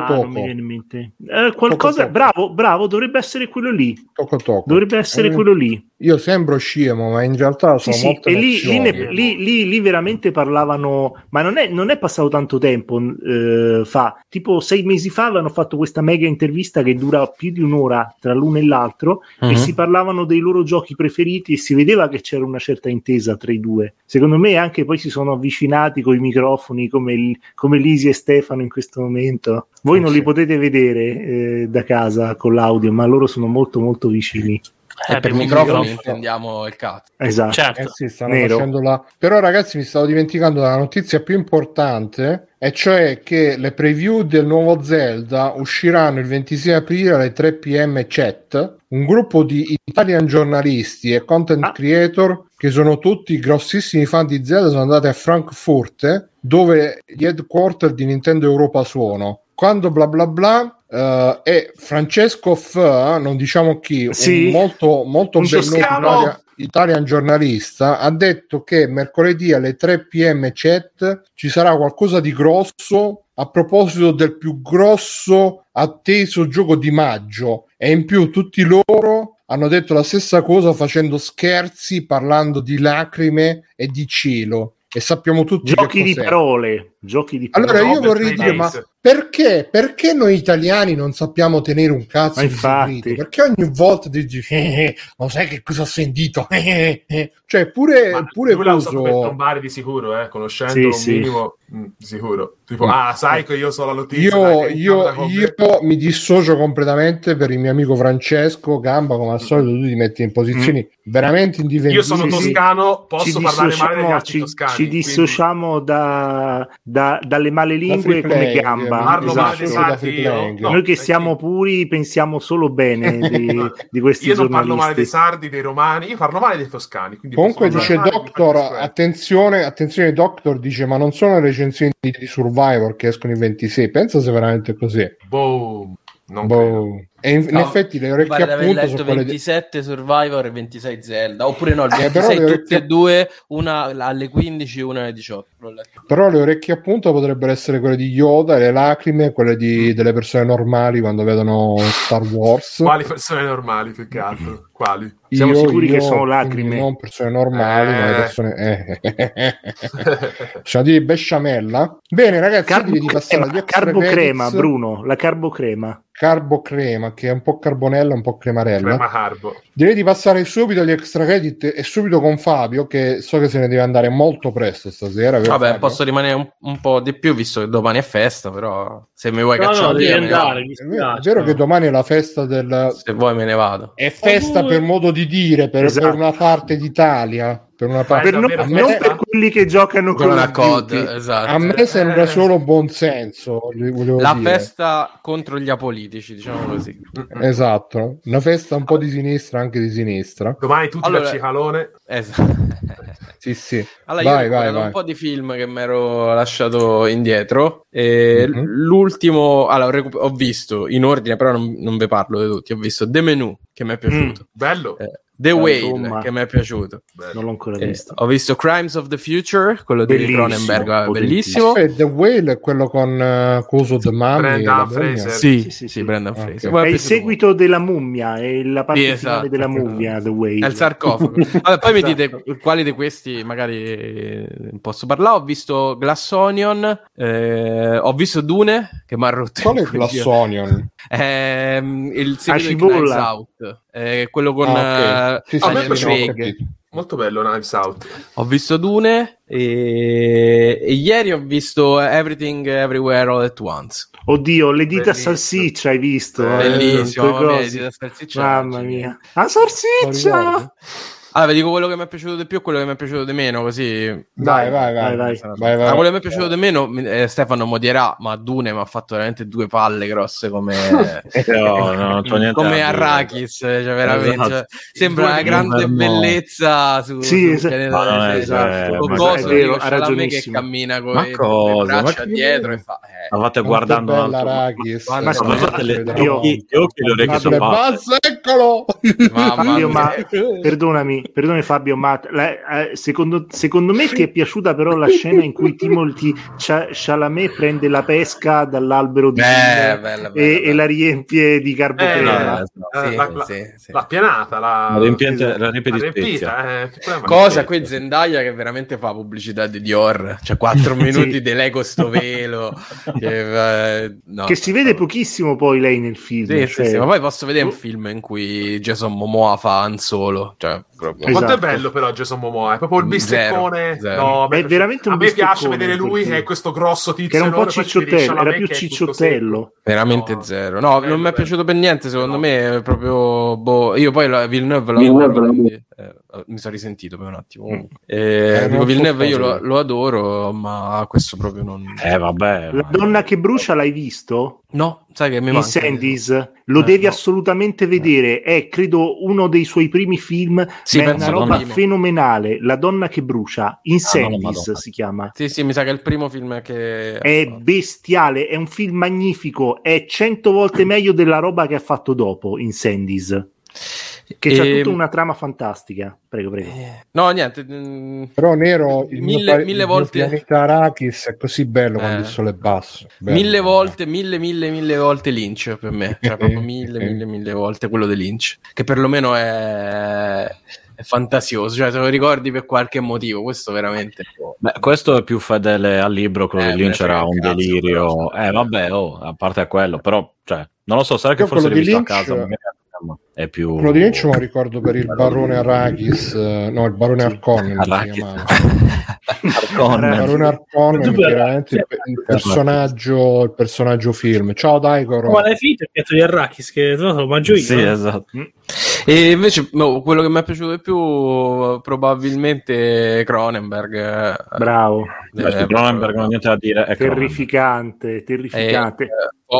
Forte, cioè poi questo c'ha 80 anni ancora fa ste robe super estreme. Sì. È un po' l'unione tra un po' quasi tutta la sua filmografia. Crime of Future si chiama. Che poi è il remake del suo primo film, questo qua, da quello che ho capito. No, Demone sotto la pelle. Sì, no, ce n'era un'altra versione, una versione che aveva fatto lui. Il primo film che ha fatto è Il Demone sotto la pelle. No, aspetta, c'era un'altra versione che chiamava The Future di 20 anni fa, una cosa così, e questa è la versione di adesso. Adesso è una cosa simile a quella che ha detto Nero. Adesso vabbè, comunque la storia di questo artista, due artisti, diciamo, contemporanei che sono Viggo Mortensen e Fragile e Léa Seydoux. È fragile. Che dove vivono in questo mondo in cui gli esseri umani non provano più dolore e diciamo sono in preda a una sorta di evoluzione della specie, no? Uno dei sintomi appunto è che non si sente più il dolore, un altro sintomo è che a Viggo Mortensen essenzialmente gli crescono all'interno del corpo degli organi aggiuntivi che sono dei tumori essenzialmente. Gli Space Marine. Sì, esatto. Altro gioco di sinistra, tra l'altro. Guarda, esatto. Bellissimo. E loro fanno delle performance artistiche in cui lui si fa esportare questi tumori in live da Léa Seydoux, che è una chirurgia. A tutti ragazzi, oggi porteremo questo tumore. Free Playing. Sì, esatto. E praticamente diciamo che dentro c'è sia Crash. Mettete un like. C'è molto Crash perché queste performance artistiche, comunque ciò che rimanga al dolore, richiama molto il sesso, quindi c'è questa roba della sessualità perversa, come sempre in Cronenberg, che poteva essere quella di Crash, no? Non so se avete visto, se ve lo ricordate, che quelli si spappolavano con le macchine. Crash Bandicoot. Esatto. Anche io ho pensato, Crash ho pensato sessualità di Crash Bandicoot. Crash è il topo che gira. Esatto, è il ratto quel giro. No, si chiama un altro nome. E poi dentro c'è tutto il discorso della trasformazione del corpo, da inseparabili, existence, eccetera, eccetera, proprio perché c'è questa evoluzione umana. Evoluzione però diciamo che noi la intendiamo con accezione positiva, qua non è proprio un'accezione positiva. È interessante perché praticamente a un certo punto loro vengono in contatto con questo signore, quest'uomo che gli propone di fare un'autopsia del figlio che è morto, perché il figlio praticamente si è evoluto per mangiare la plastica e quindi il film poi diventa ancora più estremo, perché poi immaginate sto ragazzino c'ha 8 anni e mostra delle cose, insomma, è molto molto morboso come film, molto conturbante anche sessualmente, con Léa Seydoux che si fa inserire delle robe in testa, è un film molto particolare, estremo. Intanto Stefano si accarezza la pappagorgia con un movimento. C'è una scena bellissima con lei nuda su sto. L'ho vista. Su questo. Stavo grattando il mento. Sì, la pappagorgia qua c'è il mento. Si vede lei nuda? Sì. Ci sono questi macchinari molto ghigheriani che servono per fare l'autopsia. Ghigheriani. La gallina Gige. Molto bello, molto bello, non per tutti sicuramente, è uno di quei film alla Il pasto nudo, insomma c'ha un po' un gusto particolare. Beh, le scene con i bisturi automatici però a me non mi hanno mica fatto dormire quando l'ho visto, ben po'. Cioè, non ho dormito dopo che ho visto quella roba lì, era da un po' che non vedevo un film così disturbante. Sì, è vero. Invece film che mi è piaciuto per tutti, The Whale, quello vabbè, vedete, è bello, è praticamente The Wrestler, quello con Mickey Rourke, ma con i ciccioni, essenzialmente la stessa identica storia, ma con quest'uomo molto grasso che è Brendan Fraser, che è Brendan Fraser, sì, sì. Ma scusa, The Wrestler, lui era un wrestler che aveva avuto i suoi momenti di gloria. The Whale, che sì, è un wrestler che aveva avuto i suoi momenti di gloria. No, perché lui, diciamo, che perseguì la carriera del wrestling, aveva sacrificato la sua famiglia e soprattutto il rapporto con la sua con la figlia, non so se ti ricordi, tant'è che poi lui cerca di allacciarlo nel corso del film, ma non ci riesce perché è così, cioè lui rimane sta sorta di bambinone un po' scemone che ha sacrificato la sua vita per altro. E The Whale è simile in realtà, perché lui, diciamo che ha avuto, cerco di spoilerare almeno possibile, però ha avuto un momento nella vita in cui ha rinnegato la sua famiglia perché si è innamorato di un uomo, quindi ha lasciato la moglie e la figlia. Quindi l'omosessualità come in coso, come in Horizon, esatto, lui era la cinese di Horizon. E praticamente all'inizio dicono che il compagno è morto e lui si è lasciato andare molto proprio per questo, diciamo, il suo è quasi più un suicidio assistito più che un lasciarsi andare. E nel film lui cerca di ricostruire il rapporto della figlia, quindi è un po' anche questo qua, un ripercorrere gli sbagli della vita alla ricerca di una redenzione prima che sia troppo tardi, come deve essere. Però Fabio, non vedi questa trama dove il male praticamente è causato dal gay come una roba un po' anti-gay? No, beh, in realtà non è il suo rapporto che viene demonizzato, quanto più che altro il suo comportamento, perché lui dice chiaramente che quando ha scoperto un nuovo amore ha proprio mollato la moglie e la figlia e non si è proprio più cagate fino a un certo punto, come in The Wrestler. Non sì, è però potevano mettere un nuovo amore per una donna, invece l'hanno messo per un uomo. Perché in realtà all'interno del film c'è una figura che ha, vorrei non spoilerà, però diciamo che si pone contro di lui non tanto per il suo aspetto fisico e la sua volontà di morte, quanto piuttosto per le sue scelte nelle relazioni, ecco, diciamo così. Quindi che prova disgusto per lui, per la scelta che ha fatto, non tanto per come è finito poi, ma perché semplicemente era un uomo. Quindi in realtà racconta anche le complessità degli esseri umani, non solo del... Mi sbaglio, o è tutto girato in un grosso appartamento? Sì, perché in realtà è una pista teatrale, quindi è molto teatrale come film. È solo una location, anche perché lui, capirai, non può uscire, non si muove proprio. Sì, sì. E vari personaggi che entrano e escono da sta casa, tu vieni a sapere il passato suo. Ho visto una scena in cui lui si mangia una pizza e ci mette sopra tipo degli altri condimenti dal frigo direttamente. Un'altra pizza. Si mette un'altra pizza sopra la prima pizza. Esatto. E poi The Wrestler, anche perché The Wrestler era un film molto biografico su Mickey Rourke, no? Sul percorso artistico che aveva fatto. Questo è anche abbastanza biografico nel percorso, ovviamente estremizzato, che ha fatto Brendan Fraser. Quindi sapete che lui ha mollato il cinema in seguito a una serie di molestie che ha subito da uno dei giudici, se non ricordo male, proprio dei Golden Globes, e quindi da lì in poi molestie sessuali, se non mi ricordo male, da uno dei giudici dei Golden Globes tanti anni fa, l'aveva denunciato. Credo che poi la vicenda non sia più andata molto avanti, lui ha perso anche il fisico, perché se vi ricordate, ma lui ci ha avuto anche dei gravi problemi con la moglie, da quello che ho capito. Poi si è rotto anche la schiena facendo un lavoro, cioè gliene è capitata una di fila all'altra, e poi ha avuto, ecco, appunto questo cambiamento fisico che non gli ha permesso più di interpretare certi ruoli, perché lui era comunque un action hero nei tempi della mummia, di interpretare certi ruoli per cui era conosciuto, e è stato essenzialmente tagliato fuori dal cinema. È una storia di un reietto, come questo come è lui che è ingrassato? No, prostetica, no, gli hanno messo la ciccio, la ciccio di... cosa? È bello in carne lui, ma non così. Ah, capito. Però lui sta facendo un telefilm fantastico in cui fa tipo un supereroe fatto di metallo, non mi ricordo come si chiama. Iron Man. Si chiamerà Metallone. Metallone. Brendan Fraser in Metallone. No, non mi... Doom, no, Doom Patrol forse si chiama. Dumbo, forse, no, scherzo. No, Doom Patrol mi sembra, che lui fa tipo il protagonista di questa banda di disadattati supereroi. Prova a cercarlo, Doom Patrol. Ah, poi è una roba che tutti leggono The Whale, vedono lui grasso e dicono ho chiamato il film una balena perché lui è ciccione. No, la Whale è Moby Dick. La Blue Whale, ah, ok. Il romanzo Moby Dick è importantissimo all'interno del... c'è un qualcosa che lega Moby Dick, anche l'idea dell'ossessione che è alla base del romanzo con... Però anche perché è ciccione comunque anche perché sì. È ciccione. Lui fa, cioè, fa in realtà Aronofsky aveva pensato di mettere The Whale perché lui è ciccione, poi ha detto dobbiamo trovare un modo per far incazzare, giustificare la ciccia cosa, ci ha messo... E poi hanno scritto Moby Dick, cioè proprio Melville ha scritto Moby Dick per contestualizzare Brendan Fraser ciccione. Ho capito.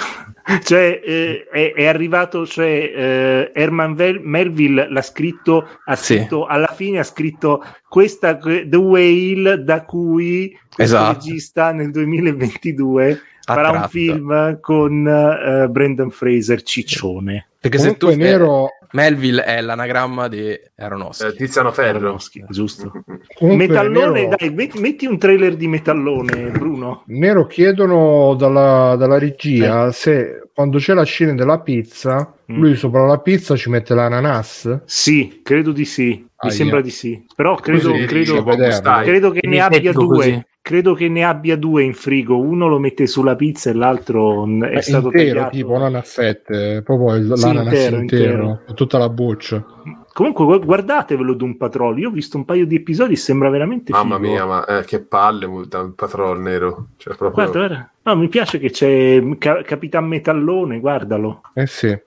No, ma Doom Patrol era uno delle serie che mi pare che è stato creato da Grant Morrison, quindi è una di quelle robe un po'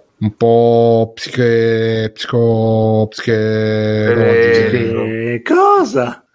Sì. Quelle robe un po' psicologiche di... Vabbè, andiamo avanti. Chi c'è più? Matteo, facci qualche extra credit come solo tu sai fare. No, ma non c'è niente. Dai. E allora no, ho visto Megan. Oh, bello. L'ho visto anch'io. Megan, che è Megan? È un film horror. Un po' sì, horror, insomma, horror, sì. È sullo stile di Chucky, giusto? Sì, sì, questa bambola. Ah, Megan col 3. Sì, Megan col 3, non Megan Fox. Ho perso interesse. Ma Megan Fox che fino a Megan Fox chi è? La mora quella di Transformers? Sì. Sta con il cantante quello scemo, come si chiama? Machine Gun Kelly. Cioè lei è diventata la valletta sua. Ah, ok. Basta. Scusate. Comunque che succede, Matteo, in Megan? In pratica inizia con un incidente, muoiono i genitori della bambina. Questa bambina viene affidata alla sorella della mamma e questa zia lavora in un'azienda di giocattoli tipo Hasbro, questa roba che infatti me l'ha anche nominata, e diciamo che questa donna per... come posso dire, non sapendo fare la madre, costruisce questa specie di robot. È una zia degenerata che non sa fare un cazzo. Che non sa fare un cazzo, in pratica, sì. Però sa soltanto costruire le cose e costruisce questa Megan, che è un robot, in pratica. Un androide che cerca di tenere compagnia alla, come si dice, alla ragazzina che ha appena perso i genitori, però, insomma... Quindi fino adesso è la trama di Super Vicky questa fino adesso. Sì, poi naturalmente le cose non andranno benissimo. Però dai, funziona, è carino come film, niente di trascendentale. Ti ha fatto spaventare, ti ha fatto guardare sotto al letto quando sei tornato a casa. No, okay. Poi è carino, dai. Va bene, basta. Va bene. Chi altro se l'era visto sto film? Io l'ho visto. Ti ha fatto spaventare, ti ha fatto guardare sotto al letto quando... No, non mi ha fatto spaventare, però comunque è interessante perché comunque hanno ripreso quel concetto che c'era della bambola assassina di Chucky, gli hanno messo... l'hanno trasformata in una specie di bambola tipo Barbie, però per androide, per tenere compagnia a un'altra ragazzina e proteggerla, e poi questa, diciamo che questa protezione diventa un po' troppo morbosa e Megan finisce per usare ogni mezzo per proteggere la sua padroncina, ecco, mettiamola così, più o meno, io l'ho capita così, vero Matteo, circa? Sì. Però non vado negli spoiler perché sennò... No, per carità. No. Va bene. Gamba? Io mi sono visto in questi 2 giorni 2 documentari sul cinema. Sulla Toscana. Ah, no. Sulla Toscana. Il primo si chiama Guida perversa al cinema e il secondo si chiama Guida perversa all'ideologia, che... parlo breve in sintesi perché io ho visto un pezzettino di Guida perversa al cinema, è molto interessante. Lui è veramente fuori di testa, cioè fa dei passaggi incredibili, la zona degli uccelli, mamma mia, praticamente nel primo, che è Guida perversa al cinema, lui analizza i registi più importanti e quelli che diciamo sono quelli che hanno spaccato più la critica e anche il pubblico, che sono magari Hitchcock, Lynch, Scorsese, e ragiona sulle scene più importanti della storia del cinema, con delle varie sue riflessioni e vari collegamenti con filosofi anche della cultura orientale, della cultura anche russa, per dire. Ragiona ad esempio anche su Solaris, ragiona su alcune scene di Lynch, di Velluto Blu, fa anche argomentazioni un po' forti, a volte molto forti. La scena di Velluto Blu, ora io non per far spoiler, ma è un film vecchissimo, la scena di Velluto Blu dove c'è un uomo che violenta una donna, ad esempio... Sì, c'è in Velluto Blu. Sì. Wow. C'è questa scena in cui il padre del protagonista violenta la madre. Cioè, mi piace che non vuoi fare spoiler e poi approfondisci ancora di più. Dai, la scena per farti capire a cosa lui arriva, a psicanalizza. Cosa dice? Lui praticamente dice che secondo lui la scena te non devi leggerla esclusivamente come una violenza di genere e una violenza appunto di un uomo verso una donna, ma secondo lui Lynch vuole risvegliare questa donna che è in uno stato completamente passivo, è una donna che non ha più all'interno del film, all'interno della storia, all'interno del film, è una donna che non reagisce più a niente, e praticamente secondo lui la vuole risvegliare con lo stupro. È l'unico modo per risvegliare lo shock. Il filosofo e psichiatra che è il protagonista di Guida perversa delle due documentari si chiama Slavoj, ora perdonate cari amici sloveni, perdonatemi, Slavoj Žižek, ma che è un abbastanza famoso lui. Sì, lo conosciamo, Žižek. Lui diceva che palle impolverate. Secondo me lui faceva questo risveglio forzato verso la violenza, che è una cosa molto tosta da dire, no? Ed è figo, a me è piaciuto veramente tanto il primo, l'ho visto con un mio amico sabato, ho detto cazzo, allora guardiamoci anche Guida perversa all'ideologia, e lì fa un discorso più ampio, parla molto del cinema, però parla anche ad esempio del consumismo. Lui diciamo che prende un po' i pilastri di ciò che appartiene all'uomo all'interno della società, ovvero quello che lui considera il desiderio, il grande altro e il piacere. Cioè lui praticamente inizia a prende, che ne so, una scena di Essi vivono, e ti racconta del perché appunto il film di Essi vivono era così divisivo all'epoca, perché nessuno metteva che parlava del desiderio, cioè parlava appunto del fatto che tu vivi secondo l'idea che tu hai un sogno, ok? E questo sogno te lo devi portare a realizzare, è avere un sogno, e quando te realizzerai questo sogno sarai contento. Invece lui ti dice che non è così, che il sogno e che il desiderio è una cosa che si autoalimenta, ma deve autoalimentarsi all'infinito, e ti fa degli esempi presi con spot pubblicitari, il cinema, alcune cose, cioè fa dei collegamenti pazzissimi. Proprio lui veramente è un personaggio estroverso da morire, è un personaggio veramente fuori di testa, e li trovate tutti e 2 su Prime, quindi sono tutti e 2 gratis se ve li guardate. Insomma, durano 2 ore e mezzo l'uno, ma sono roba che ti prende. Sono 2 documentari goduriosissimi. A me sono piaciuti tanto. Su me è anche difficile parlarne perché comunque sono, cioè, condensano tante cose, condensano tante argomentazioni che poi dovresti anche segnarti, quindi non mi toccherà riguardarmelo 5 o 6 volte probabilmente ognuno dei due. Io Gamba l'ho mollato, il primo, quello del cinema, l'ho mollato quando ha iniziato a parlare di incesto legato a coso, come si chiama, legato agli uccelli di Hitchcock. Però ho capito, cioè, lui ti fa della roba sì. Cioè, forte, cioè, non, cioè, si prende anche delle libertà notevoli. Cioè, lui, ad esempio, dice appunto che il discorso è discutere, cioè discutere di un'idea che possa essere giusta e sbagliata. E se te arrivi e guardi la scena appunto della violenza del padre che violenta la moglie, cioè se io ti dico te cosa ne pensi di quella scena, te dirai è sbagliata, ok, è finita lì. Se invece lui ti dice però lui lo fa per risvegliare l'animo di lei, parte una discussione. Sì. Ed era questa appunto la cosa, dice che si sta andando contro una sterilità dell'argomentazione, cioè non si vuole più stare ad argomentare, non si vuole più stare a dire cose scomode perché si ha paura dell'opinione e si ha paura anche hai paura di essere cancellato, dai, sì, appunto, sì, appunto, questa verità. Io grazie, ve li consiglio, cioè, sono molto belli, se vi piace il cinema, se vi piace comunque un po' vedere roba un po' pseudo intellettualoide così da professoroni di sinistra, potrebbe essere una valida visione, ecco. Tutto qui. Bene, quindi se avete amiche che hanno bisogno di uno shock, vedete voi che dovete fare. E sono un po' passive, ci pensate voi? Sì, le risvegliate dal loro torpore, e imbracciate la mascolinità e le risvegliate.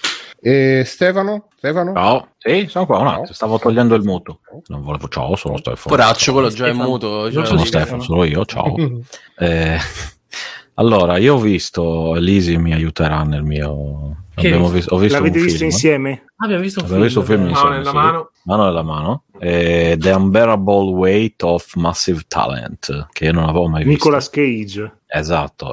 Bellissimo! Esatto. Che c'è anche coso, c'è Pedro Pascal. Pedro Pasquale. E c'è un'attrice italiana. Sì. Che chiameremo quella di Cesaroni. Sì, sì, ma Alessandra Amoroso? No, quella è una cantante, credo. No, l'ho vista Cesaroni.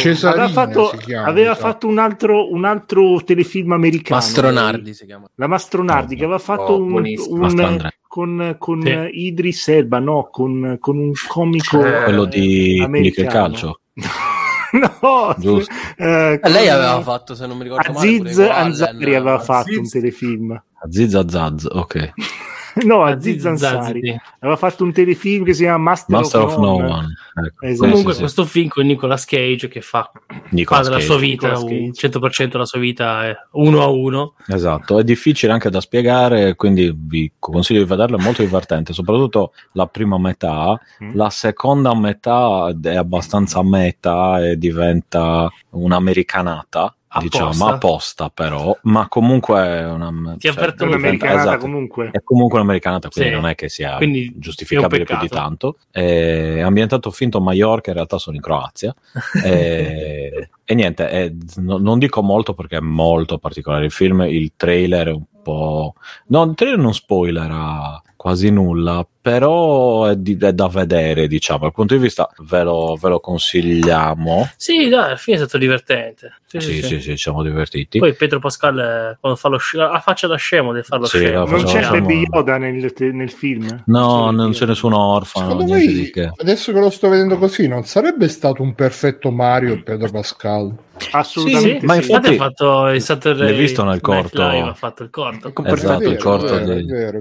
Ma Bruno implicitamente voleva dire che Chris Pratt non è adatto come cosa. Ha ragione. Ma infatti avrebbe ragione. È giusto così. È adattissimo, è soprattutto perché ha fatto un film che in pochi conoscono. Una piccola gemma nascosta, sì, i Guardiani della Galassia, esatto, bravo.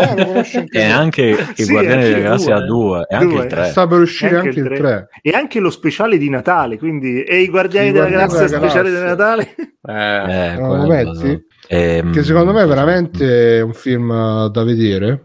E ne approfitto per adesso, appunto. Aspetta, che me lo scrivo.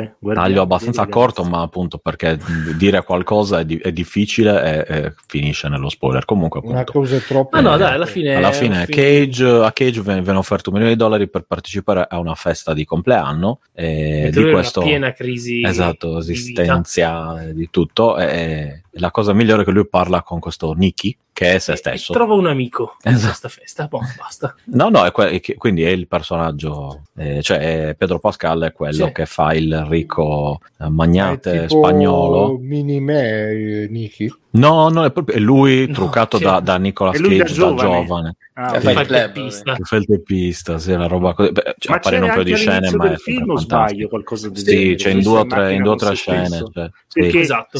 Stefano, io purtroppo l'ho visto, ma l'ho messo tipo a 5 per... Madonna, quindi... no... Bravo.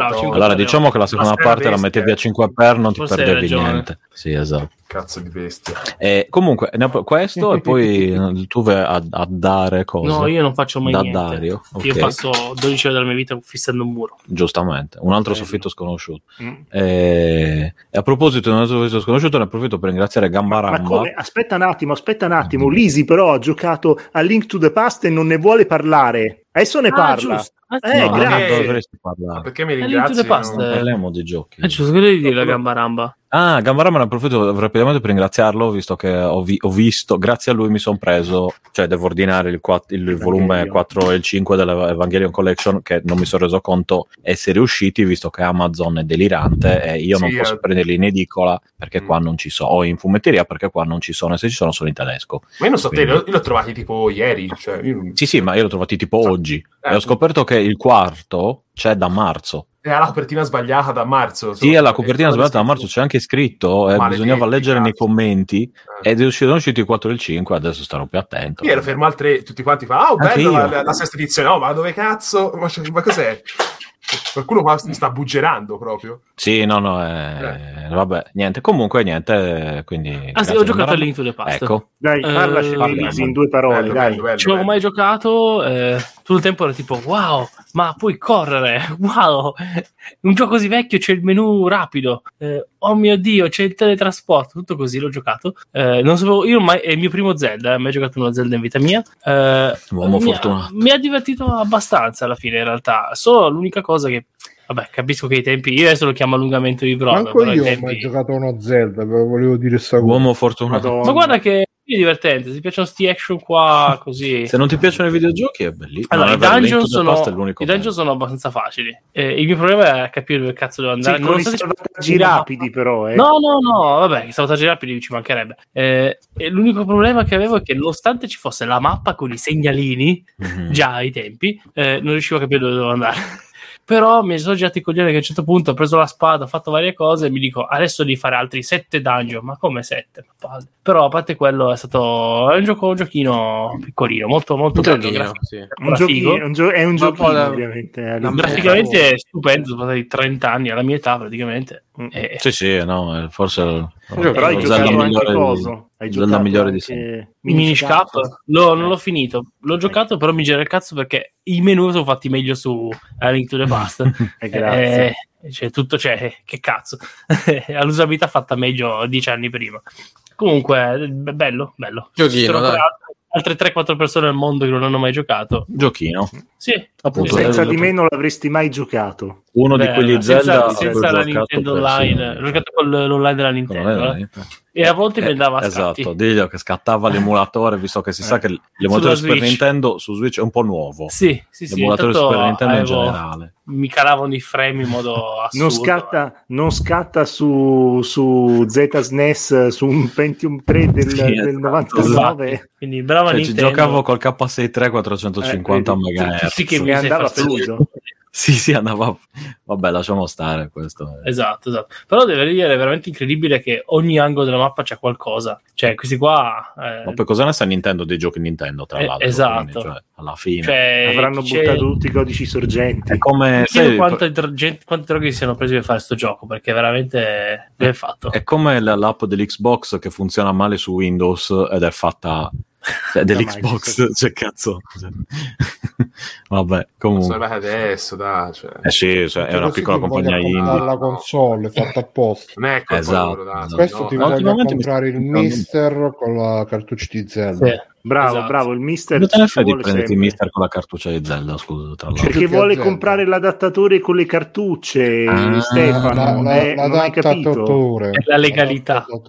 Che poi avrebbe, esatto, per poi usare la ROM che poi avrebbe cancellato dopo 24 ore. Esatto. Oppure solo come copia di backup. Il lo finisce anche dopo. Quindi ho capito, Francesco, sì. L'hai finito? Sì, finito. Quante ore dura? Boh, ci avevo messo una decina di ore. Una decina di ore? Sì, però sì. Senza, ascolta, l'ha giocato senza... Secondo me è morto. Rompendo il gioco, nel senso che lui ha usato i salvataggi rapidi invece di... No, solo andava anche indietro nel tempo, come il podcast, sì. Esatto. Va bene, molto bene ragazzi. Allora adesso farò io un mio extra credits. Un mio extra credits, ne approfitto, mi metto sulla scia lunga del nostro amico Francesco Lisi. Hai giocato a Zelda? Ho giocato a Nosferatu per il Super Nintendo.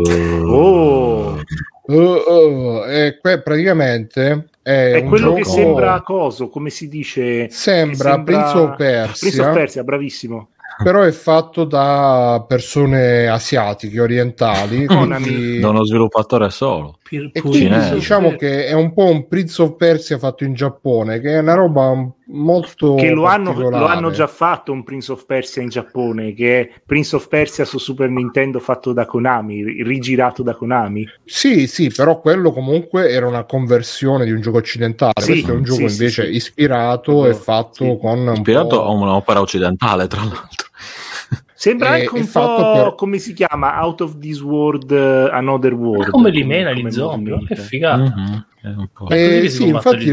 Infatti la cosa figa è che c'ha le animazioni, i salti di Prince of Persia, però poi il combattimento è tipo picchiaduro, è un po' legnoso, è un po' diciamo difficile anche. Chi è che si sta sentendo male, ragazzi? Mi sentite male? No, è la gatta che è andata in bagno e non so perché si sente sino a qui. Comunque ok. Me sono muto. No, sentivo qualcuno che si sta affogando, tipo. Vabbè. È un po', però fortunatamente con gli emulatori moderni, cioè con RetroArch, c'è il rewind e quindi potete diciamo schivare i colpi avversari, fare quello che volete. Non l'ho finito. Ultimamente ho giocato molti giochi retro, però questo molti li ho finiti, ma questo no. Vedo Bruno però... che c'è anche il tempo, come esatto, è un po' rompicazzo il tempo, perché comunque certe parti, ci sono delle parti platform, i controlli sono molto legnosi, più di Prince of Persia, e quindi bisogna farne anche abbastanza di corsa. Però dai, anche perché è un titolo che magari non è molto conosciuto. E... scusa, ma qual è la trama di questo? Io ero uno che corre in giro per un mondo di zombie. È che tu sei Nosferatu e devi andare a ammazzare il vampiro Dracula. Sei Nosferatu che va in giro a prendere a pugni la gente. Praticamente è un Castelvania di coso, come si dice? Rigirato con un essere umano, ecco. Ah, ok. Succede se quelli di Final Fantasy e Final Fight vanno a Castelvania? Tech. C'è Pankad che dice: a proposito Bruno, ma scefo, lo giocavi su deck? Io sono una chiavica, ma su deck mi sembra un po' sfidante. No, onestamente ho provato a giocarlo su deck tramite l'Heroic Launcher, quello per i giochi Epic, e mi scattava molto, e quindi ho lasciato perdere. Se dici sfidante proprio come difficoltà, può darsi che con i controlli del deck sia più difficile, però non l'ho provato più di tanto, quindi non so dire. Quello che ti so dire però è che è uscito l'aggiornamento con cui il gioco CFO è uscito su Steam ed è uscito su Steam e anche su PlayStation, no, su Xbox, e hanno aggiunto anche la modalità Arena, che sono una serie di sfide stile Batman, però sono anche un po' più, diciamo, elaborate rispetto a Batman, nel senso che ci sono delle intanto ci sono delle sfide dove devi ammazzare tutti, delle sfide dove devi resistere più tempo possibile, dove devi fare punti, e dove, addirittura ci sono anche delle sfide dove devi tipo conquistare delle zone tipo FPS, quindi c'è un po' di varietà. E in più le arene, questa che si vede adesso è limitata, però ci stanno anche arene che si diparano su più piani, tipo ce n'è una che è ambientata nel palazzo che si vede all'inizio del gioco, quindi uno inizia dal piano più basso, poi sale man mano e ammazza tutti i nemici. Quindi io ci sto giocando un pochino e devo dire che è sempre un gioco top, anche perché poi con queste sfide che sono abbastanza complicate costringe un po' a imparare bene il gioco, le mosse, e quindi a fare un certo tipo di pratica che magari giocandosi il gioco normalmente non si farebbe, quindi si scoprono diversi risvolti del gameplay che magari prima non si conoscevano. In più hanno aggiunto anche delle mosse che si possono mettere nel gioco principale, però purtroppo vengono viste come cheat, quindi servono giusto per, diciamo, se uno si vuole svagare, si vuole fare un livello con delle mosse diverse, però non contano, diciamo, per achievement e cose simili. Tu, Fabio, l'hai provata sta roba? No. Provala, poi ci farai sapere. E niente ragazzi, detto ciò io direi che possiamo andare in chiusurissima, ma prima vi ricordo intanto ringraziamo quelli che si sono iscritti Twitch Prime, in particolare Tony Mola, che ha detto bello Gamba però questi tatuaggi proprio no, o qualcosa del genere, quindi ha ragione. Ma non dovevo fare anch'io un extra credit forse? Tu l'hai già fatto? È vero, che fatto non ho parlato. No. Parlato però di altri. Vai. Grazie Bruno per esserti dimenticato di lui. Sì. Vabbè, se volete ve ne parlo un'altra volta, però se... Ma dica cosa? Vai velocemente. Ok, allora, super velocemente, visto che gli ascoltatori Patreon potranno ascoltare la prima parte del mio discorso sul grande fratello degli zoomer drogati, che è Fish Tank, adesso invece vi parlo di un bellissimo cartone animato, un bellissimo anime, che ho scoperto recentemente, della Production IG, che si chiama Una lettera per Momo, ed è praticamente uno degli ultimissimi film d'animazione quasi completamente tradizionali, animati a mano, e l'ha fatto il regista di Jin Ro, non so se lo conoscete, La Brigata dei Lupi, tant'è che riconoscerete il character design della protagonista, che è Momo, che è praticamente identica al cappuccetto rosso che fa l'attentato terroristico all'inizio di Jin Ro. E mi ha colpito tantissimo perché comunque questo film è pieno di animazioni naturali che non necessariamente sono animazioni di natura d'azione, cioè anche solo un movimento normale di un corpo, di una mano, di un braccio, di una gamba, delle interazioni che sembrano naturali, non sembra un anime, sembra letteralmente persone che parlano, però ovviamente in un contesto di animazione di qualità, ecco. Non so se vi ricordate Ghost in the Shell, il primo Ghost in the Shell, i movimenti, Labor, quel livello di profondità di studio delle anatomie, studio del movimento, che sembra reale ma è un cartone animato, quella cosa lì fondamentalmente. Vi parlo un attimino della trama, magari se mandi il trailer, Bruno, non lo so se c'è un trailer. Lo posso mandare però non tutto, perché altrimenti poi YouTube rompe i coglioni. Ok, vabbè, comunque c'è una signora giapponese e sua figlia che si trasferiscono da Tokyo, dalla grande città di Tokyo, a un'isoletta, all'isoletta nativa dove la madre era vissuta per qualche anno. Per quale motivo si trasferiscono? Perché il padre della ragazza, di Momo, è morto durante una spedizione di ricerca marina su una nave che purtroppo è affondata, e la figlia, poco prima di vederlo per l'ultima volta partire, gli dice con tono sprezzante durante un litigio: io ti detesto, è meglio che tu non venga mai più, dopo una specie di litigio molto stupido. Però purtroppo il padre non torna più perché è morto durante questa spedizione di ricerca marina, e quindi poco dopo il funerale la figlia scopre nel cassetto del padre una lettera bianca con scritto semplicemente con la grafia del padre: cara Momo, e lei scoppia a piangere, e quindi praticamente nel cuore lei ha un grandissimo senso di colpa e di incompletezza perché non ha avuto quest'ultimo dialogo riappacificatore col padre. E quindi anche la moglie decide di cambiare vita e quindi vendono la casa di Tokyo e si trasferiscono in questa isoletta che sembra un po' l'isola del Giglio, ecco, qualcosa del genere,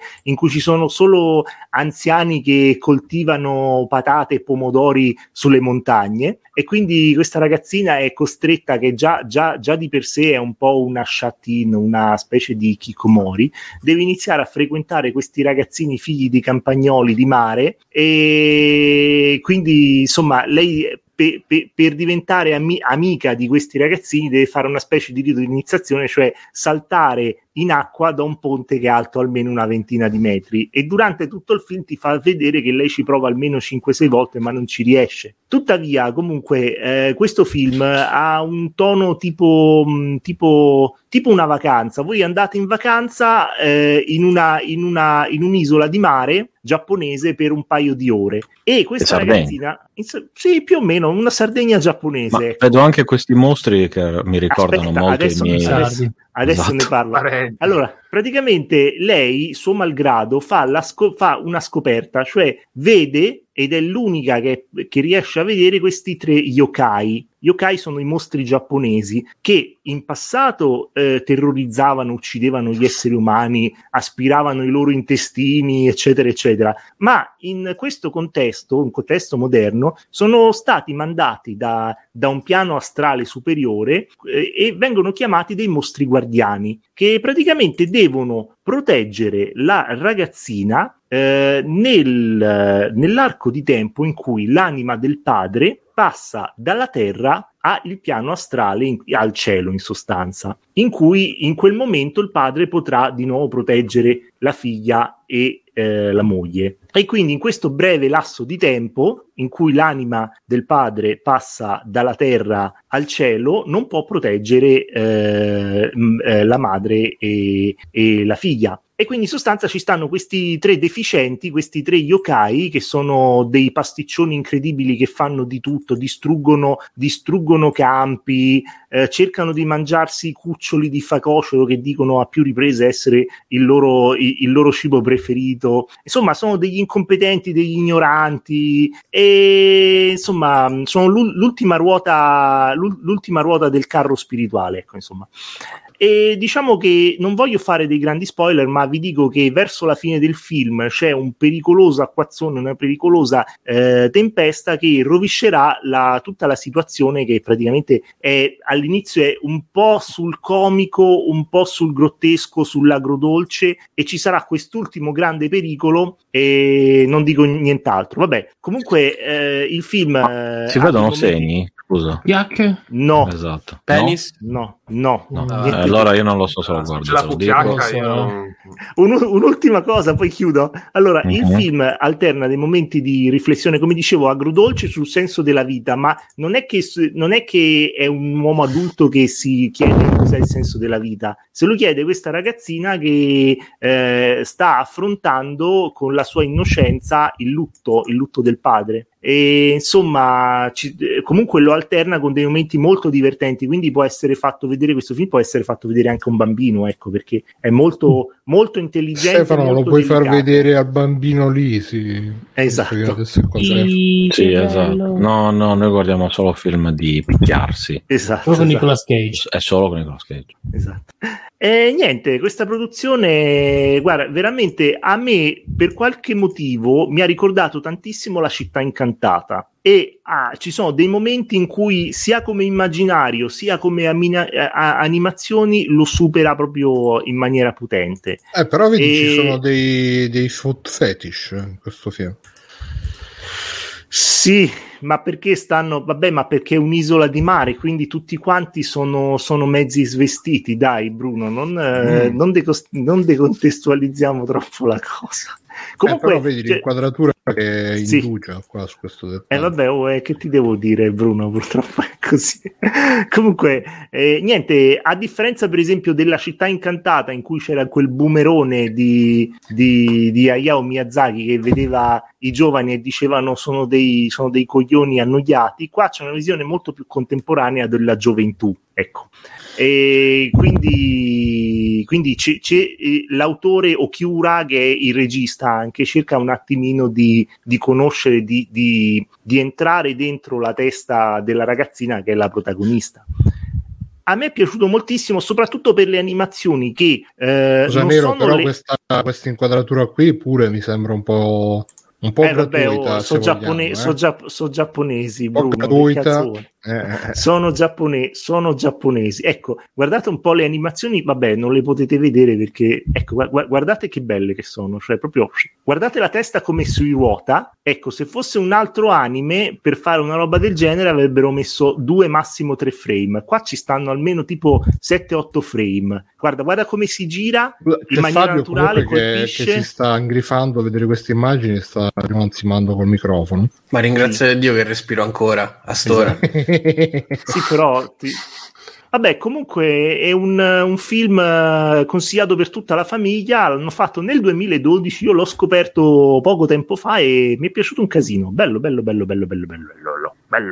Okay, dal regista di Jinro, dal regista di Phoenix Wright, lettera Jinro. Per Momo. Per Momo Yao Yorozu, quella che tutti conosciamo e ammiriamo per le cosplayer che la interpreta. E stavolta non ci sta nemmeno il meteorite di Your Name, vero Gamba? C'è un meteorite in Your Name. No, mamma mia, cioè che discussione si è avuta su quel cazzo di film. Per scoprirlo dovete ascoltare il 7° episodio di Salvataggio Rapido. Basta. Mamma mia, c'è veramente un delirio quel Your Name, mamma mia. Bellissimo. Ascoltate anche l'ultimo episodio di Fabio? Sì. Anche l'ultimo episodio di NGTR, dove ci siamo io e Lisi. Fabio è femmina in corpo. Fabio. Io e Lisi, io che esatto. Sono un giocatore di ruolo di lunghissima data, di almeno una settimana. Di lunghissima data. Passaggio complicato.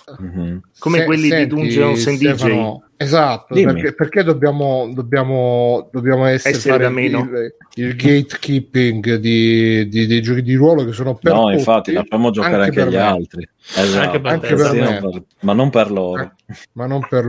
Bene, allora io direi che a questo punto possiamo chiudere questo mondo di Free Playing. Dicevo di nuovo ringraziamenti a Tony More, ringraziamenti a tutti quelli che si sono abbonati tramite Twitch Prime, ringraziamenti a chi si abbonerà tramite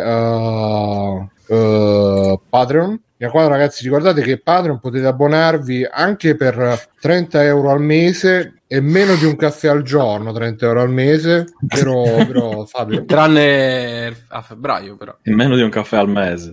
È vero. Beh, però dipende da quanto lo paghi il caffè, perché adesso al bar forse costa anche più di €1. Ecco, i prezzi del gas, che devono mettere il gas nel caffè, quindi ci sta. Dai, caffè frizzante. Oppure potete fare le donazioni su PayPal, che anche quelle potete donare meno di un caffè al mese, al giorno. O su Coffee? No, su Coffee no, perché non ce l'abbiamo. C'è Gamba che insiste, fatti coffee. Io lo dicevo per te, poi se stronzo... Lo dice per me, però io non lo so, non sono, perché Free Playing è un podcast, diciamo, che si deve far rispettare, quindi non è Free Playing che si deve fare, siete voi che dovete fare i soldi per fare coffee a Free Playing. Un coffee e intestarlo a Free Playing. Perché poi, cioè, Stefano, non so se concordi con me, bisogna dare un'opzione ed è quella, e se non ti sta bene attacchi al cazzo, fuori. Vogliamo, ma io ti voglio dare i miei soldi fuori, non ti vogliamo i tuoi soldi, ciao, non ti vogliamo contro il caffè, non ti vogliamo i tuoi soldi. Su Free Playing non li vogliamo noi, però voi domandate e noi risponderemo con le mani, come vi ricordo che se siete esclusivi Patreon di Free Playing avete accesso alla puntata il giorno stesso dopo della il giorno prima che la registriamo avete accesso alla puntata dopo qualche ora prima rispetto agli altri, il giorno stesso dopo che l'abbiamo registrata, perché Twitch c'ha la clausola di esclusività di 24 ore, quindi per 24 ore questa puntata non uscirà da Twitch. Ma Bexo uscirà... sì, ma come Megan ha parlato di Megan. Sì, Megan. Ragazzi, se volete vedere un film veramente disturbante, Megan. No, quando lo guarda, basta. No, lo so io. Veramente, no, a me invece. Per me invece non era abbastanza disturbante, avrei voluto di più, figurati. Che cosa? Megan is Missing. A me ha veramente disturbato. Vabbè, Stefano, tu hai detto, ma questa è l'anonima sardo. Ma è sardo lui, è sardo. Esatto. Cioè. Forse è quello che non mi ha... No, ma per me era peggio Poughkeepsie Tapes, quello era peggio. Cosa? Poughkeepsie. E inoltre, ragazzi, per chi coloro che i quali sono abbonati su Twitch, ragazzi, avete anche l'esclusivo accesso al canale Discord di Free Play. No, così, vabbè. Comunque, se non usiamo, visto che qualcuno vuole usare streamer, che sembrerebbe funzionare. Sì, guarda, benissimo. C'è una persona in più, non si può più fare un cazzo. Cioè. Però c'è la selezione, così, Stefano. Ti prego, basta. Sul Discord sto tanto male, mi serve la cura. C'è il canale esclusivo per gli abbonati Patreon, dove potete vedere il video in anteprima. Rispetto all'uscita il giovedì, ricordatevi che è il giorno di Free Playing. Giovedì viene da giorno di Free Playing, vedi, guardalo. Esatto.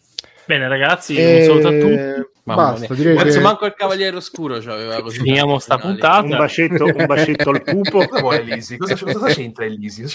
Spieghiamoci. Tanto ve lo devo festeggiare il 25. Anche domani su... È già il 25, Lisi. Infatti, adesso andiamo... Adesso usciamo in discoteca a festeggiare. Esatto. Il 25. No, vabbè, ci sono... Sì, loro 25 anni domani, Lisi? Sì, da un po' di anni. Beh, comunque, ciao a tutti, ciao Fabio, ciao Gamba, ciao Stefano, ciao Nerone. Ciao ragazzi, ciao. Aspettiamo un po' perché mi hanno detto che l'ultima puntata si sente troncata la mia voce e tutti hanno detto ma questo è il Free Playing che tronca la voce. Censura, esatto. No, ma è il metodo Bruno questo qua, cioè come nei film.